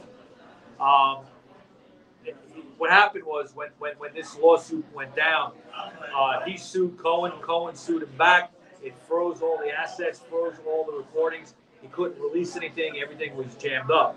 Um, he basically was prevented from releasing anything before that. But he produced Grand Funk's album that year. Yes. Yeah. We're going to talk about that next week when we do Grand Funk. All right. Okay. yes. Zappa had begun work on uh, the rock-oriented album Zoot Allures. Yes. Uh, it was his 22nd album at that point, okay? And he released it directly through Warner Brothers because he couldn't use the Right. other label. He was tied yeah. up with Discreet. Right. Now, the album came out in October of 76. It was part live, part studio again. Some of the live tracks were as old as 72 and 73. Originally, uh, it was planned as a double album, but he had to kind of like pare it down Yes. to a single album. Uh, one track on that called Black Napkins Yes. Yeah. uh, would become a fan favorite from that point on. So he had an easy way of going. So he must have been so good, but he had an easy way of going from label to label and recording shit in other places. And, which most artists couldn't do that, but He, seems like he, Zappa had a he was very well. He was he look. He was very smart. He knew the business, Yeah. and he said, "Okay, if I if I can't release this on the street because I'm jammed up with legal trouble, can we put this out on Warner Bros?" He made money for them. Yeah, all he right? He, he didn't make a lot, but it was a consistent amount Yeah. coming in. And, and, then, and if you make money for the label, they'll bend over backwards. Yeah, At least in those days, yeah. you know. Yeah. Well. Um, it's different now. Now, around this time in the mid 70s, uh, Zappa was preparing material for a project called Läther. Yes. Uh, it's actually it's actually spelled L A T H E R leather. with the little dots on top of the A, the German dots. Uh, it was supposed to be a four LP set of albums encompassing all his styles, everything from free jazz to uh, rock. Um, but Warner Brothers pushed back on this. They said, we're not coming out with a quadruple album for you, all right, which is very expensive. the height of disco too. Yeah, They didn't know how to market it. They didn't know how to market something like that. Um, Zappa, they refused to release it. All right. Zappa retaliated by signing an agreement with a small label called Phonogram Inc. And some test pressings were made of the LPs. All right. Actually, what he did, he went on an LA radio station. I was going to talk about that. Right. Why don't you jump back in here? All right. Hey, Yeah. He, What's it, um, Rodney on the maybe it was Rodney on the ROQ. he, I he, think- I think it was he, before he Rodney. screwed Warner Brothers really good with this one. Yeah. But, So yeah, he he he ended up pressing the records on phonogram. All right. Now then they retaliated again with litigation to stop its release. Zappa was not going to be outdone. Okay, so he went on KROQ, which is a station in Los Angeles, uh, and allowed them to broadcast the whole Läther album. Okay, and he was telling everybody to just tape it off the radio. Yeah. yeah, that's he said it. Yeah. And at that- own the rights. At that point, Warner Brothers sued him directly, all right, and wouldn't release any Zappa material for over a year. Eventually, much of this material would come out, okay, some of it without his permission, Bootleg. bootleg, okay, and uh, uh, for instance, Studio Tan, uh, Sleep Dirt, orchestral favorites between 78 and 79 were all stuff that would have been on Läther. Right. Okay. Uh, in 1996, a few years after his death, the full Läther album would be released as for Right. on Ryko Records, right. I'm gonna take over for Ben and the bar. I'll be back, so you guys continue. Once Sure. everything's over, boom. All right, you got you got to stop bartending. Yeah. All right. Oh, are we? What time is it? Uh, three o'clock. Wow, We've been here since 1.30. long show, long show. yeah. Slide over a little bit, man. All right. So me and Dan are gonna do the rest of the show here. Yeah, Okay. I'll come back. We'll come back. Any nachos? All right. Uh, during this period in the late 70s, uh, with litigation between Warner Brothers, MGM, his manager Cohen, and Zappa, the only real income he had was from touring. Yep. So drummer Terry Do- Bozzio would become a regular. Original Mothers of Invention bassist Roy Estrada rejoined up. And in December of 76, Frank uh, was asked to host Saturday Night Live. Once. Once, the, first, the one Yeah. time, right? Well, he did it it. twice, right? No, he One only did it One once. time, right? He was, he was banned after He was that. banned, yeah, yes. that, right. Um, he basically performed the song "I Am the Slime" Yep. with NBC announcer Don Pardo. Yes. Okay, announcing him. Uh, he also performed "Peaches en Regalia," and he acted in a couple of sketches with John Belushi. Uh, there was the samurai thing that he did. Right. Right now, why was he banned? From what I- he just, they didn't like his, uh, when he came out to do the monologue, the opening thing. Yeah. He was just very serious. Like, he wouldn't joke around. He didn't, in the sketches that he Did he was have? in, Did he have a script that he was following? he didn't like Oh, so he, He just did wanted his own to thing. improvise. He did his own thing. And, you know, the people at NBC, Dick Ebersol, I think that was his name at the time. Yeah. He was like, that's it, you know. And there's actually a show called SNL, and um, people who were banned, and he's Yeah. like number five. Wow. Well, that, that would that would actually stand I mean, for the rest of his life, right? On the he never did it again. slime, the song is about TV. Yeah. And it's negative effects. Negative effects. I'm the slime oozing from your TV set. Right. All the Have all, you all the crap. yet? And I, I was listening to that the other day in preparation for this show, and it, it got to me. I'm listening to it, and I'm like, this is about now. He was talking about TV, but I'm like, Right. this is this could be related to all the crap that we hear on the internet and everything. Now Yes. it's even worse. Could you imagine Zappa if he was alive now? He wouldn't stand for it. He wouldn't stand for 80 year any of this. he would be 80 years old this year. Yeah. I, I don't see him backing down. No, I know. He'd no. be like this bitter old man. Well, I mean, Well, people said he was bitter when he was 35. Well, he was like that, but but but look, I mean, he was he was a, a voice for freedom of expression, which is something. I don't mean to get off topic. We're going to get back to the show, but but but but something that we're living with today, where freedom of expression. Don't you get a little in a little bit more? man? Yeah. Freedom of expression, okay, is something that you know w- i- i- is at risk right now. Okay, Correct. guys like Zappa. In those days, he had free reign. He was controversial. He got in trouble sometimes, but he basically spoke his mind, did the music he wanted to do.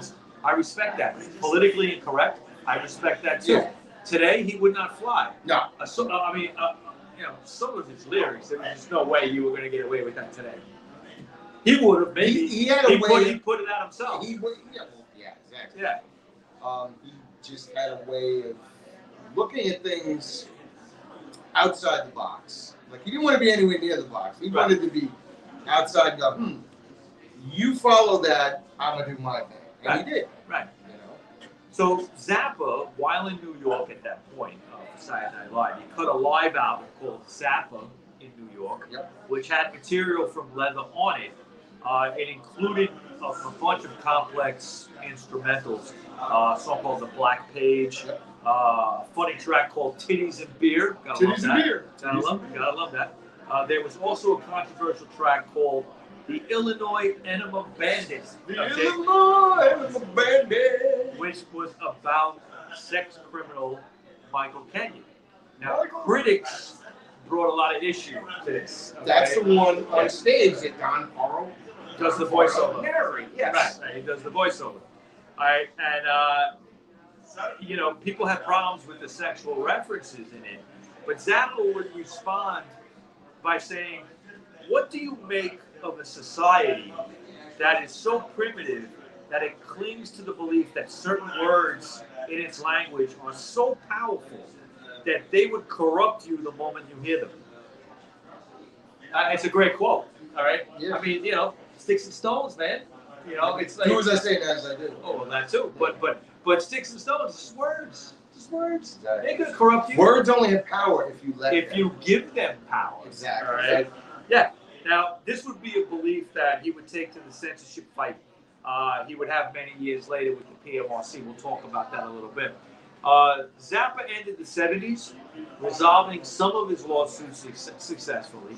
He also released two of his most popular albums in 79. Uh, I love both these albums Sheik Yerbouti Yep. and Joe's Garage. Now, Sheik Yerbouti was spelled Shake, S H E I K, like a sheep and then your booty, Y E R B O U got I, one of his top ten hits on it, Dancing. dancing fool. Okay, now Sheik Yerbouti was the first release at that time in that year, uh, and it was on his newly formed label called Zappa Records. Yep. It was distributed by Phonogram, and it's made up mostly of kind of live material recorded in '77 and '78. It's It's a mix. it's it's mix. what he called xenochrony.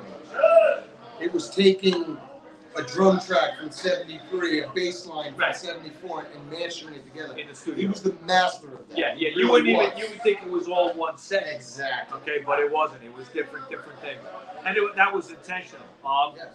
the album, which is actually fucking hilarious, uh, it, it, it was satirical and everything else. Um, it also poked fun at disco. Yep. Okay. It poked fun at Bob Dylan. There's that one track where the guy is singing like Bob Dylan. Yep. Okay. And obviously, "Shake Your Booty" was a shot at KC and the Sunshine. Okay. I believe so. Yes. Yeah. Now, uh, there's even a track called Jewish Princess, which became a Yes. problem. The Anti Defamation League got on his case about this. But that. Griff didn't like it either. They- yeah, yeah. And they actually demanded an apology from him, which he refused. He said no. Okay, he said no. And uh, he, when he was referring to Jewish princesses, he said, unlike the unicorn, such creatures do exist and deserve to be commemorated with their own special opus. There you go. All right. So he basically said, Sandblasted. He said sandblasted. Yeah. Titanic tits and sandblasted zits. I mean, that was one of the lines. Yeah, yeah, fingernails and everything. Yeah, yeah. But it was the track Bobby Brown that we're going to talk about. Here. All right. It goes down. Yep, Bobby Brown goes down. All right, and it was a, it, it, it didn't do anything in the states, but it was a big hit in Europe, particularly in, in, in Scandinavia for some reason. Now the song, it's about a popular and, and he says cute uh, Yes. boy named Bobby Brown, uh, who's kind of living the American dream. He's a popular kid. Uh, he meets, you know, he's popular and he's living the dream until he meets a lesbian named Freddie. Freddie. Okay. Uh, who's involved with the women's liberation movement at the time. Yep. Alright. And he kind of, you know, befriends Freddie and starts to question his own sexuality. He decides to get a leisure suit and he's going to live his life as a homosexual, but but nobody's going to know. And, and he can take know. an, an hour on the tower. And he can take an hour on the tip. As long as he and- got a little golden shower. And what and what, and what, and what does he say about sitting on a spindle? Put a spindle up my butt till it makes me scream. I am the American dream. Zappa, Zappa was astonished that the song actually was a hit in, in Scandinavia, particularly Norway. That he, he wanted to have an anthropologist go to the country and, and study why it was actually such a big hit. Okay, but late in '79, he would come out with, you know, I, I think it's probably his most commercial. Uh, you still occasionally will hear the title track on the radio, Joe's Garage. All right. Usually, when you hear Zappa on the radio, it is Joe's Garage. Or Dancing Fool. Or Don't Eat the Yellow Snow. Dr. Demento would play No, a lot well, of oh, all right. Now, now, you, now, you, now, you, now you're talking about something. Dr. Demento, I probably the first time I ever heard Frank Zappa had to be on Dr. Yes. Demento. Okay. Yep. Uh, same with the Ramones. First time I ever heard the Ramones was Teenage Lobotomy on Dr. Demento. Really? Yes, like about, it must have been about nine years old. Known you how long now, and I just found this out. Yeah. Oh, yeah, you didn't know that? I used to, I, every every weekend, Dr. Demento. I, I did like Dr. I listened to that shit religiously. And I used to watch Uncle Floyd movie too. There you go. He's 68. Yep. Fish heads, fish heads, rolling, rolling fish heads. We're gonna get sued. yeah, I know. We're, we're singing shit we don't have the license for. All right, now, Not too many seconds. That's it. Joe's Garage was a triple album, and it featured lead singer Ike Willis kind of doing these narrations in between the songs. All right, uh, it was a rock opera in a way. Yes. Uh, it, it talked about the danger of different political systems.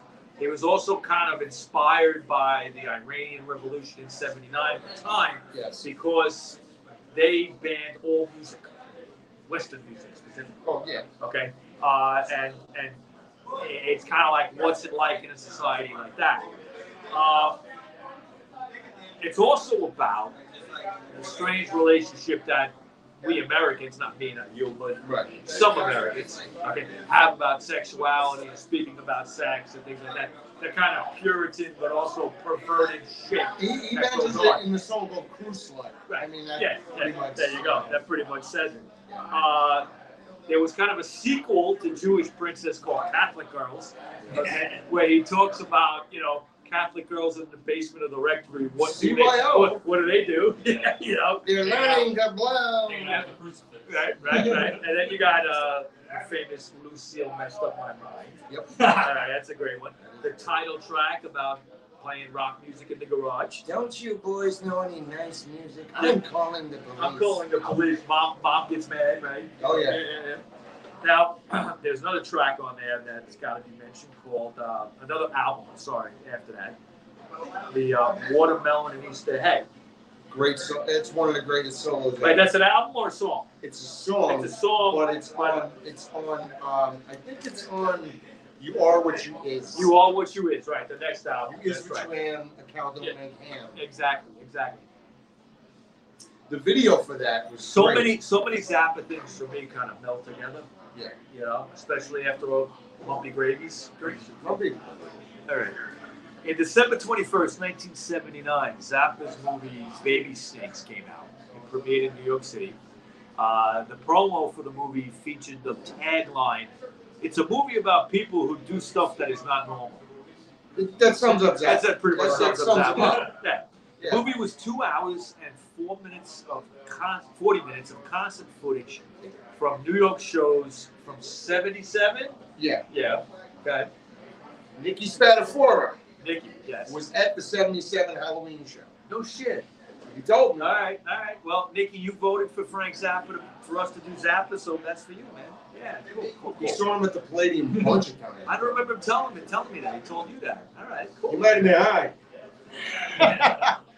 Because I was high. Because I was high. There you go, Because I was there. high. Dun, dun, We're getting dun. sued from You everybody. have to get We're singing all kinds of shit. Yeah. Okay.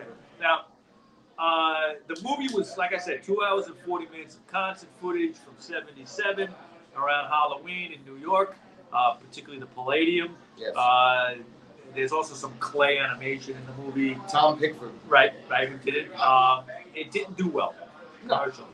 Uh, but it did win a, a French award called the Premier Grand Prix at the first International Musical Festival in Paris in 1981. In 1980, Zappa cut ties with Phonogram after the album, after the label refused to release the single "I Don't Want to Get Drafted." Yep. He had done some touring. He wanted to put out a song, a single. Yep. They wouldn't put it out. Now, much of 1980 he spent on the road, Yes. and Zappa wanted to uh, release this single as a response to the Carter administration demanded that everybody register for the draft, Collective service. yeah. selective service. Now, it wasn't a draft in particular. The draft had been over for about, I think, five years or so at that Right. point, five or six. Uh, but it was just to be registered in case you had to go. Now, this, I've got a question. I had to do this. I did it. Do you still have to do that? You're looking at me, Darren. What, what, What what? I actually did put in for the cycle service. When you were 18. Yeah. If Okay. Wanna, if you want Do to you mind if I ask how many years ago that was? I'm just curious. So it's 2020, you know, 16 years ago. Okay, so 16 years ago, you were 18. You had to do that. So they still do it. If you wanted student loans, federal student loans. Yeah. And yeah, to get a government. Yeah. I, don't- I know. I don't know if kids are still doing that. I have no idea. They're spending two hundred thousand dollars on gender stuff. It's- so whatever. Yeah. You know That's a what I'm whole saying? other thing. I'm sure they'll take Yeah. everything they can get. So Yeah, no, I'm just curious if people even have to do that anymore. Um, he won that award in '81 in France, Right. and um, but he cut ties in 1980 with Phonogram because they wouldn't release that single. Um, he ended up putting it out on his own label record company called Barking Pumpkin Records. Which, Okay, which and he's a pumpkin and a black cat. and a black cat. Yeah, yeah, yeah, yeah. Now, you being the big Zappa fan, you have a cat. I have a Zappa. black cat named Yeah, Zappa. yes. The reason being, Zappa's favorite cats were black cats, and they asked him why. He said they're the underdogs. Everybody can have a white cat, a, a tabby cat. He goes, but the black cat's always. So he says, you know, yeah. So I named my cat. I actually didn't. My ex-wife Your ex-wife. Zappa, but I was like, yeah, that's cool. Was she a Zappa fan too? I got her into Zappa. You got it right. I don't know if she still listens to it, but because it might give her bad memories, but whatever. But There might be some good memories. good You might have had memories. some Zappa on, Yeah. some good moments. You never know. um, I got a thing. It's been so long. Next you know? next let's not reminisce. That's my ex-wife. Yeah, yeah, let's not reminisce that. But at that point in '81, uh, he had an album ready called Tinseltown Rebellion, and it contained mostly live tracks from '79 and one studio track with material from the 1980 tour as well. Uh, the album was typical Zappa fanfare, but this album is known for guitarist Steve Vai. Steve Vai's first appearance. Steve Yeah. Vai from Long Island, Massapequa, Yes. particularly. This Yes, man is. has lived in Massapequa. Um, and uh, he joined his touring band, Zappa's band, in 1980. He's 20 years old. 20 years, yeah, We, young we spoke about this before. Yeah, yeah, yeah. Now, in 81, uh, he saw the release of the double album called You Are What You Is. What you mean? And he recorded this in his uh, new studio in his home called the Utility Muffin Research Kitchen Studios. Okay, and you know it was it was great. I mean, he could have, he could never leave his house. Uh, he could stay in his house. Well, he said what I read in, in the real Frank Zappa book. He says, um, whenever I toured and I recorded live, he said usually the only places that had great mixing boards were New York, L.A., and Europe. Yeah. He said so. I did well on a tour. He said I recouped more than I lost. So he said I I built a studio in my basement. He did change the name though during the Iraq War. It was called the Utility Muffin Dairy Factory. Because we dropped a bomb on the Because- on the- yeah, Exactly, yeah, that's yeah. I got it. Okay. But um, Yeah, yeah, yeah. Now this album again, satirical, humorous. Okay. Uh, it, it hit targets on everything like religion, political hypocrisies, the media, uh, whatever was going on at the time. I'm sure he was hitting. Dumb All Over is Yeah, on that album. Right, right. Now there was one track called "The Heavenly Bank Account," Which which targeted TV evangelists, televangelists at the time. And if you remember the early '80s, I mean, you know, televangelists were kind of getting hyped up a little bit because you know Reagan kind of was into them. a Jimmy little Swaggart, okay, Jim know, Bakker. Swaggart, yeah, Jim who he was Bakker, okay. Uh, there was also a track called uh, "I'm a Beautiful Guy." Yep. which targeted like the idea of like you know making a lot of money, going striving to be wealthy. Yup, exactly right. In '81, uh, he released three instrumental albums that originally were meant to be mail order only. Okay, one was called "Shut Up and Play Your Guitar." One was called "Shut Up and Play Your Guitar Some More." And the last one was called "The Return of the Son of Shut Up and Play Your Guitar." Yeah, I have all three. Do you? Yes, I. All instrumental. Um, Were, were, were, were they, There's some words, words. there's some I don't think I've ever heard that. like some of his great, like my. Were, were they were they were they like lesson things, like lear- learning learning? No, it was just it, a lot of it was European from like '78. live shit. Live shit. Yeah, a lot of it was live. There's one song on there. It's called "While You Were Out," and it's six minutes long. And when I hear this song, literally, literally, and, and, and I want to weep. It's so beautiful. This song, like the melodies in it, and his Yeah. playing. I've never heard of that. Then he has a song, the first song on the first, it's called Five Five Five. It's in the time signature of five, That's hard. and it's just like That's hard. Man. it's it's it's it's Yeah. like it's like a a fuck you to punk. It has a punk feel to it. It does. It's fast. It's fast. But how do you play in five five? five five five. It- It's that's.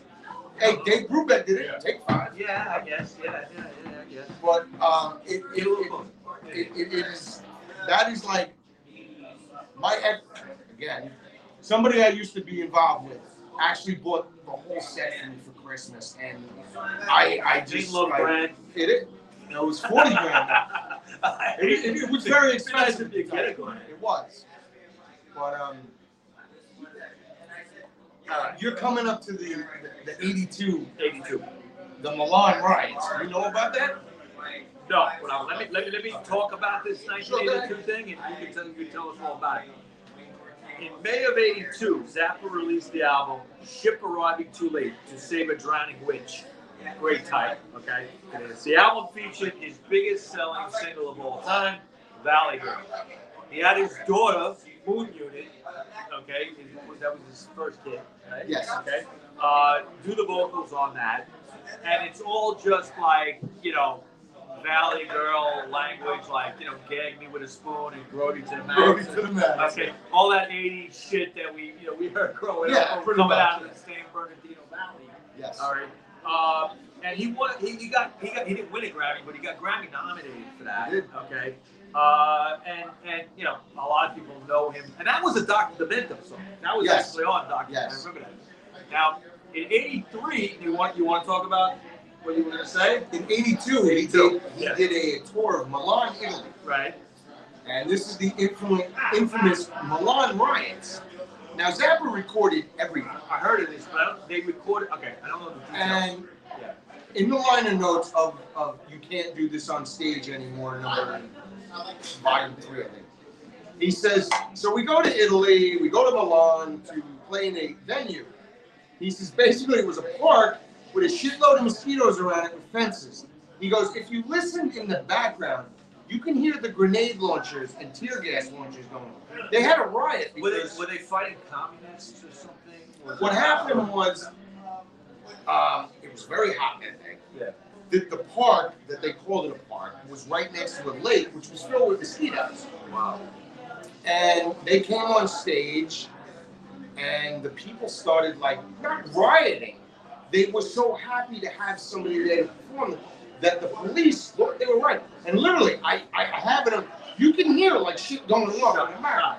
So it's known as could the, hear the the infamous Milano riot of '82. I have a bootleg.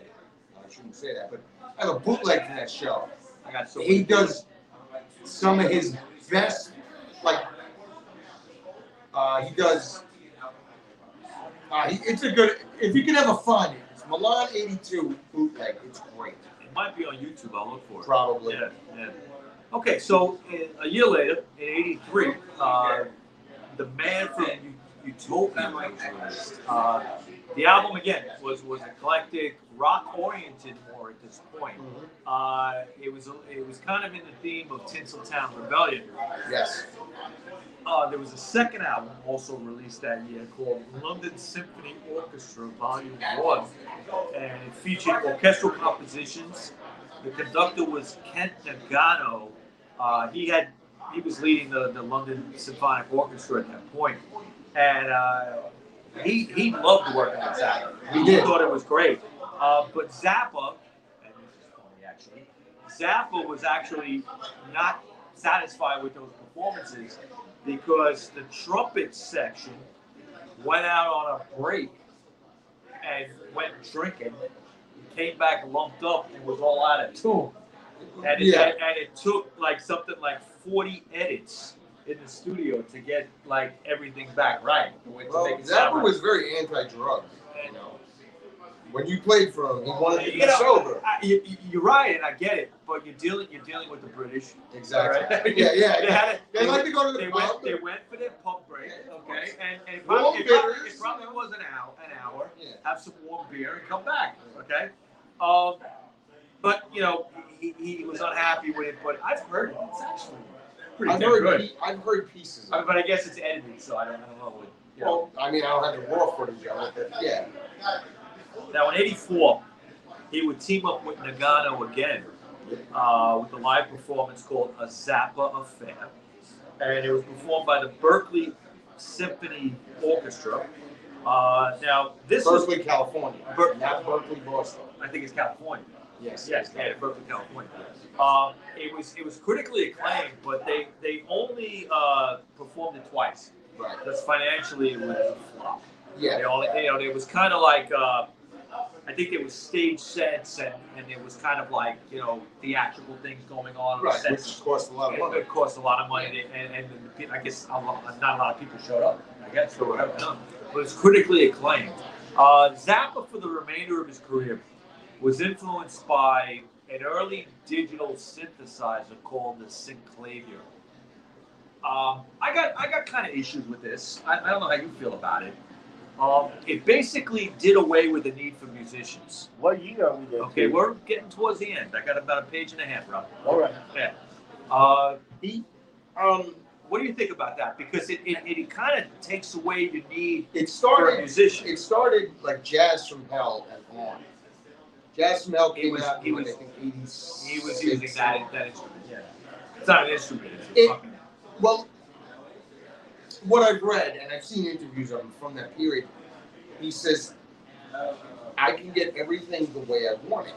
he was a control freak. He, yes, he was a workaholic, but yes, I think he had, like I said before, he had OCD issues, and he wanted, you know, he said, I can hear it in my head, and this machine can, can do it. Yeah. You know, so, and I think, you know, after um, 1988, um, Broadway the Hard Way, which came out, which is a great album, he was done with touring because he wasn't making any money. Yeah. The musicians weren't up to snuff. And I ain't got to agree with him. I've heard some of the stuff, and I, I didn't like the 84 to 88 band. I didn't care for them. Yeah. You know, he had very good musicians in there, but I didn't like the drummer Chad Wackerman because used a lot of uh, Simmons drums, electronic drums, Yeah. and I thought it just With that, like, yeah, yeah, he did a lot of that. Yeah, yeah, yeah. You know, but Zappa figured out a way that he could just work in his house. Because Zappa was, he would work all night. Hey, 12 hours at least a day. And he always said, he says, well, I sleep during the day while everybody else does their scurrying. He said, I like working at night because nobody bothers me. Right. And yeah, like you said, he just cigarette, you know, he would just, and he had his 24 track, and he would just, he would make music. He would noodle. Yeah, He would noodle. much. Yeah, that's just what he did. Now, um, it was something. You know, he, he, he would he would he would use this this device, this Synclavier, but he also had a respect for live musicians still, so he was Mhm. still using them at that point. Uh, the albums released in '84 was uh, Boulez Conduct Zappa. Mhm. Uh, the Perfect Stranger was called. There was something called Thing Fish that that came just- out, and Francisco Zappa Yeah. featured this featuring the Synclavier. Yes. Um, around 1986, Zappa oversaw the huge project of re- re-releasing and remastering all of his back catalog onto CD. Yes. You remember mid to late 80s, CDs were starting to take over. Things were coming out, or were coming out again that hadn't been out in many years on CD. He personally oversaw his entire catalog being remastered. Um, some fans, though, felt he didn't do a good job. Uh, they felt that it didn't, it wasn't true to the real recordings. The purists, yes. The purists, and and you know what? I probably would have been one of those people in Yeah. 1986, 87, all right? Because I resisted getting any CD until about 1991. Okay. And it wasn't until I saw the Misfits Walk Among Us on CD, available at Tower Records over Yeah, there, yeah, yeah. that, that, that I knew, I said, ah, the fucking world changed. I gotta Well, something." actually- I started, I gotta start getting. That is probably is the cleanest production of any Misfits I've Well, ever heard. yeah, well, yeah, I mean, you know, it was the first time you could hear Danzig's fucking lyrics, you know, clearly. Exactly, Uh, yeah. Oh, that's what he said? Oh, I've been singing the wrong thing for five years, you know, but, uh, that's funny. But, um, you know, you know, some people were critical of the, of the CD releases, but it, it was a way to get his material that hadn't been able to, you know, get before because things were out of I think he so made long. more money doing this. Honestly, in my own He opinion, might have. when he teamed up with Ryko, Yeah. which is now out of business, R Y K. Right, Ryko did. They had a yeah. great. They were a Japanese I, company. I remember them. They were great. I had like tons of I had stuff on there. Yeah. stuff that's like just out of print now. But the first thing I got was I got the reissue or the re-release of Yerbouti. Yeah. On that, I bought it in On the Ryko disc, yeah. when it was on the Ryko catalog. Yeah. And I, I had no problem with it because I never had it on vinyl when I was a kid. To hear it. Yeah. So to me, it, it, it sounded good. You know. Now, th- nowadays you can get, uh, again, a lot of the Zappa back catalog on like 180. Yeah, Zappa, ZappaRecords.com. Yeah, yeah, You they're putting, all that everything- yeah, they're putting it all out, and I guess it's, it might even be better sounding than what you've, you've heard. You gotta realize though, there's still there's still stuff that's That- never been He, released. he has under, you know, there were vaults Yeah, under his house. yeah. Okay, where he had everything left and Yeah. recorded.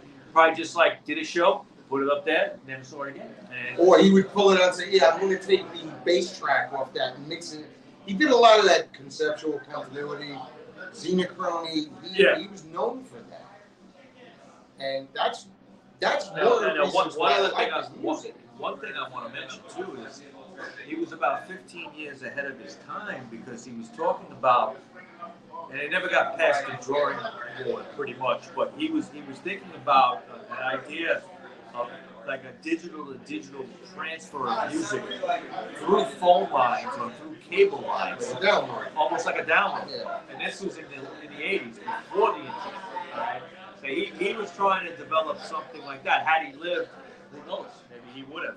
Uh, in '86, he got his first Grammy, finally, all right, for the album Jazz from Hell. Uh, the award was actually given to him in 1988. Uh, the album came out in late '86. Uh, it was under the Best Rock Instrumental category, and it was for the song Saint Etienne the.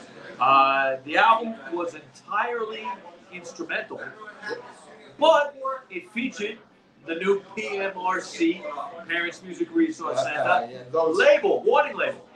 And we're going to talk about this a little bit because it's important to talk about Zappa. But I want to, and his, you know, his censorship issues with Congress.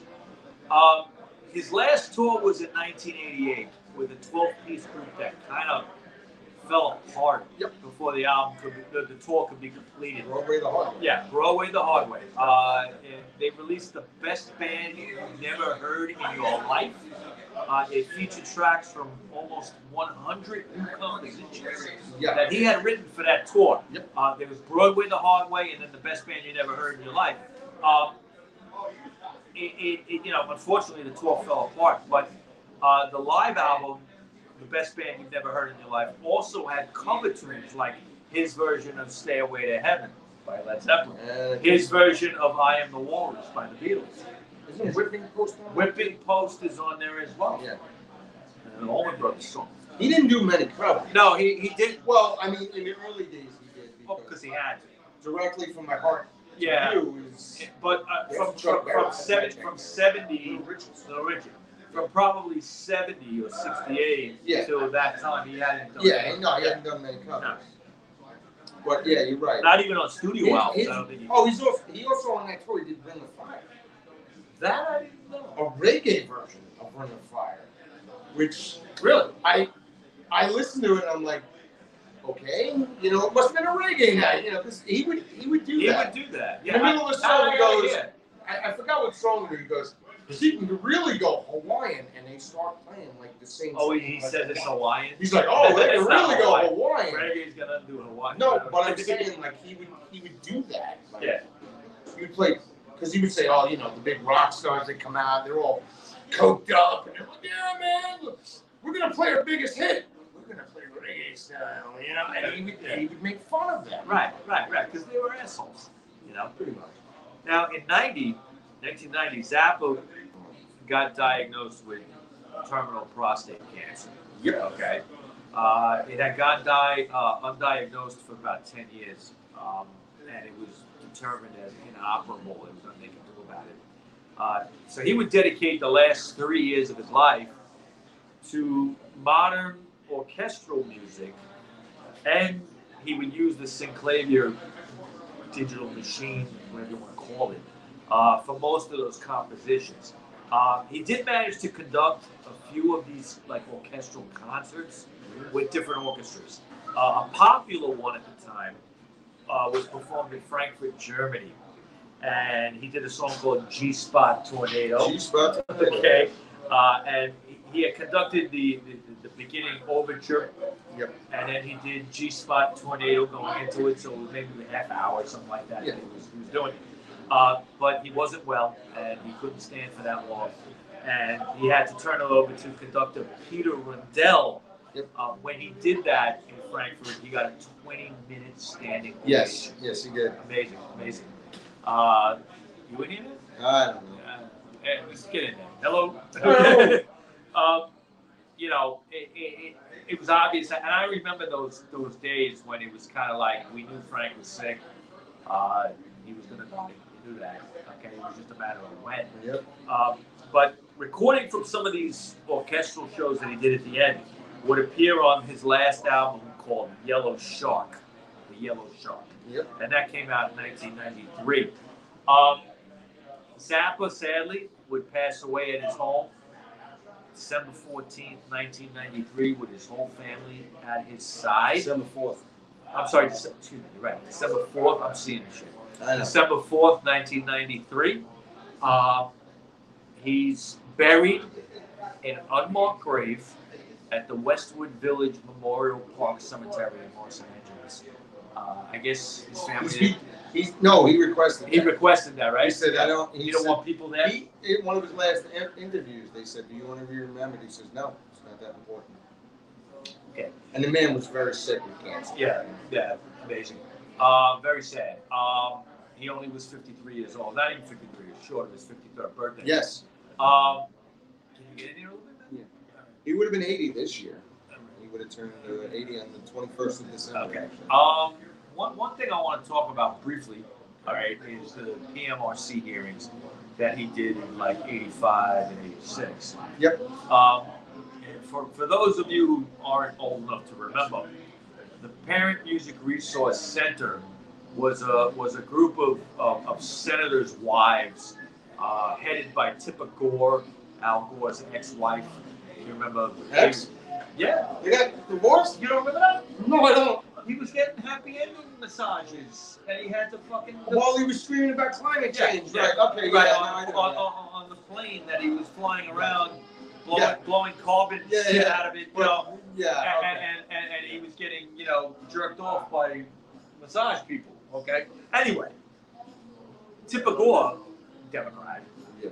headed that. And there was a hearing, I mean, it's classic, you could look it up online. He had, he had Dee Snyder, Snider, Twisted Sister, and Frank Zappa made a very great case about about censorship and how it's wrong, and how they have no right to uh, tell their will, impo- yeah. impose their will on us, tell us what's obscene, what's not obscene. Right. You know, if anything, it, it's up to your parents to tell you as a teenager you shouldn't be listening to that.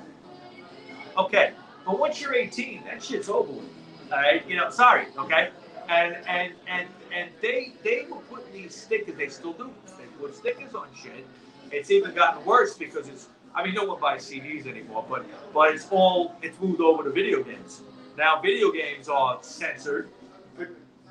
What did they tell you on the train? What? Zappa went in front of all these Washington bureaucrats and yada yada yada, and he said what he had to say. A few years later, he said, "Them putting stickers on our records, there was records back. There were CDs, but more records." Records. Yeah. He said, "Make all of us a lot of money, so we should thank these people." Yeah, because na- you know, human, human, human, natural human behavior is if you tell me, Don't oh, do that. don't do that, You're gonna or do it. that's dirty, you don't You're want to gonna hear that, you're gonna want to hear it. It's You don't want to do it. back in the days. You gotta go to the back of the record store. and yeah, I need that Redd Foxx or Mom's Right. Angry album. you Right. know? I mean, how many, I mean, back in the day when it when it was he had video, video stores, and you had the you know behind the curtain was the pornos. Yes. You you wanted to Yes. go back there. You were waiting for the one cool guy that would you know work the video store. You let you go back there. Here, You know? I, I hate to spoil it, but every video back there was Ron Jeremy. Ron Jeremy.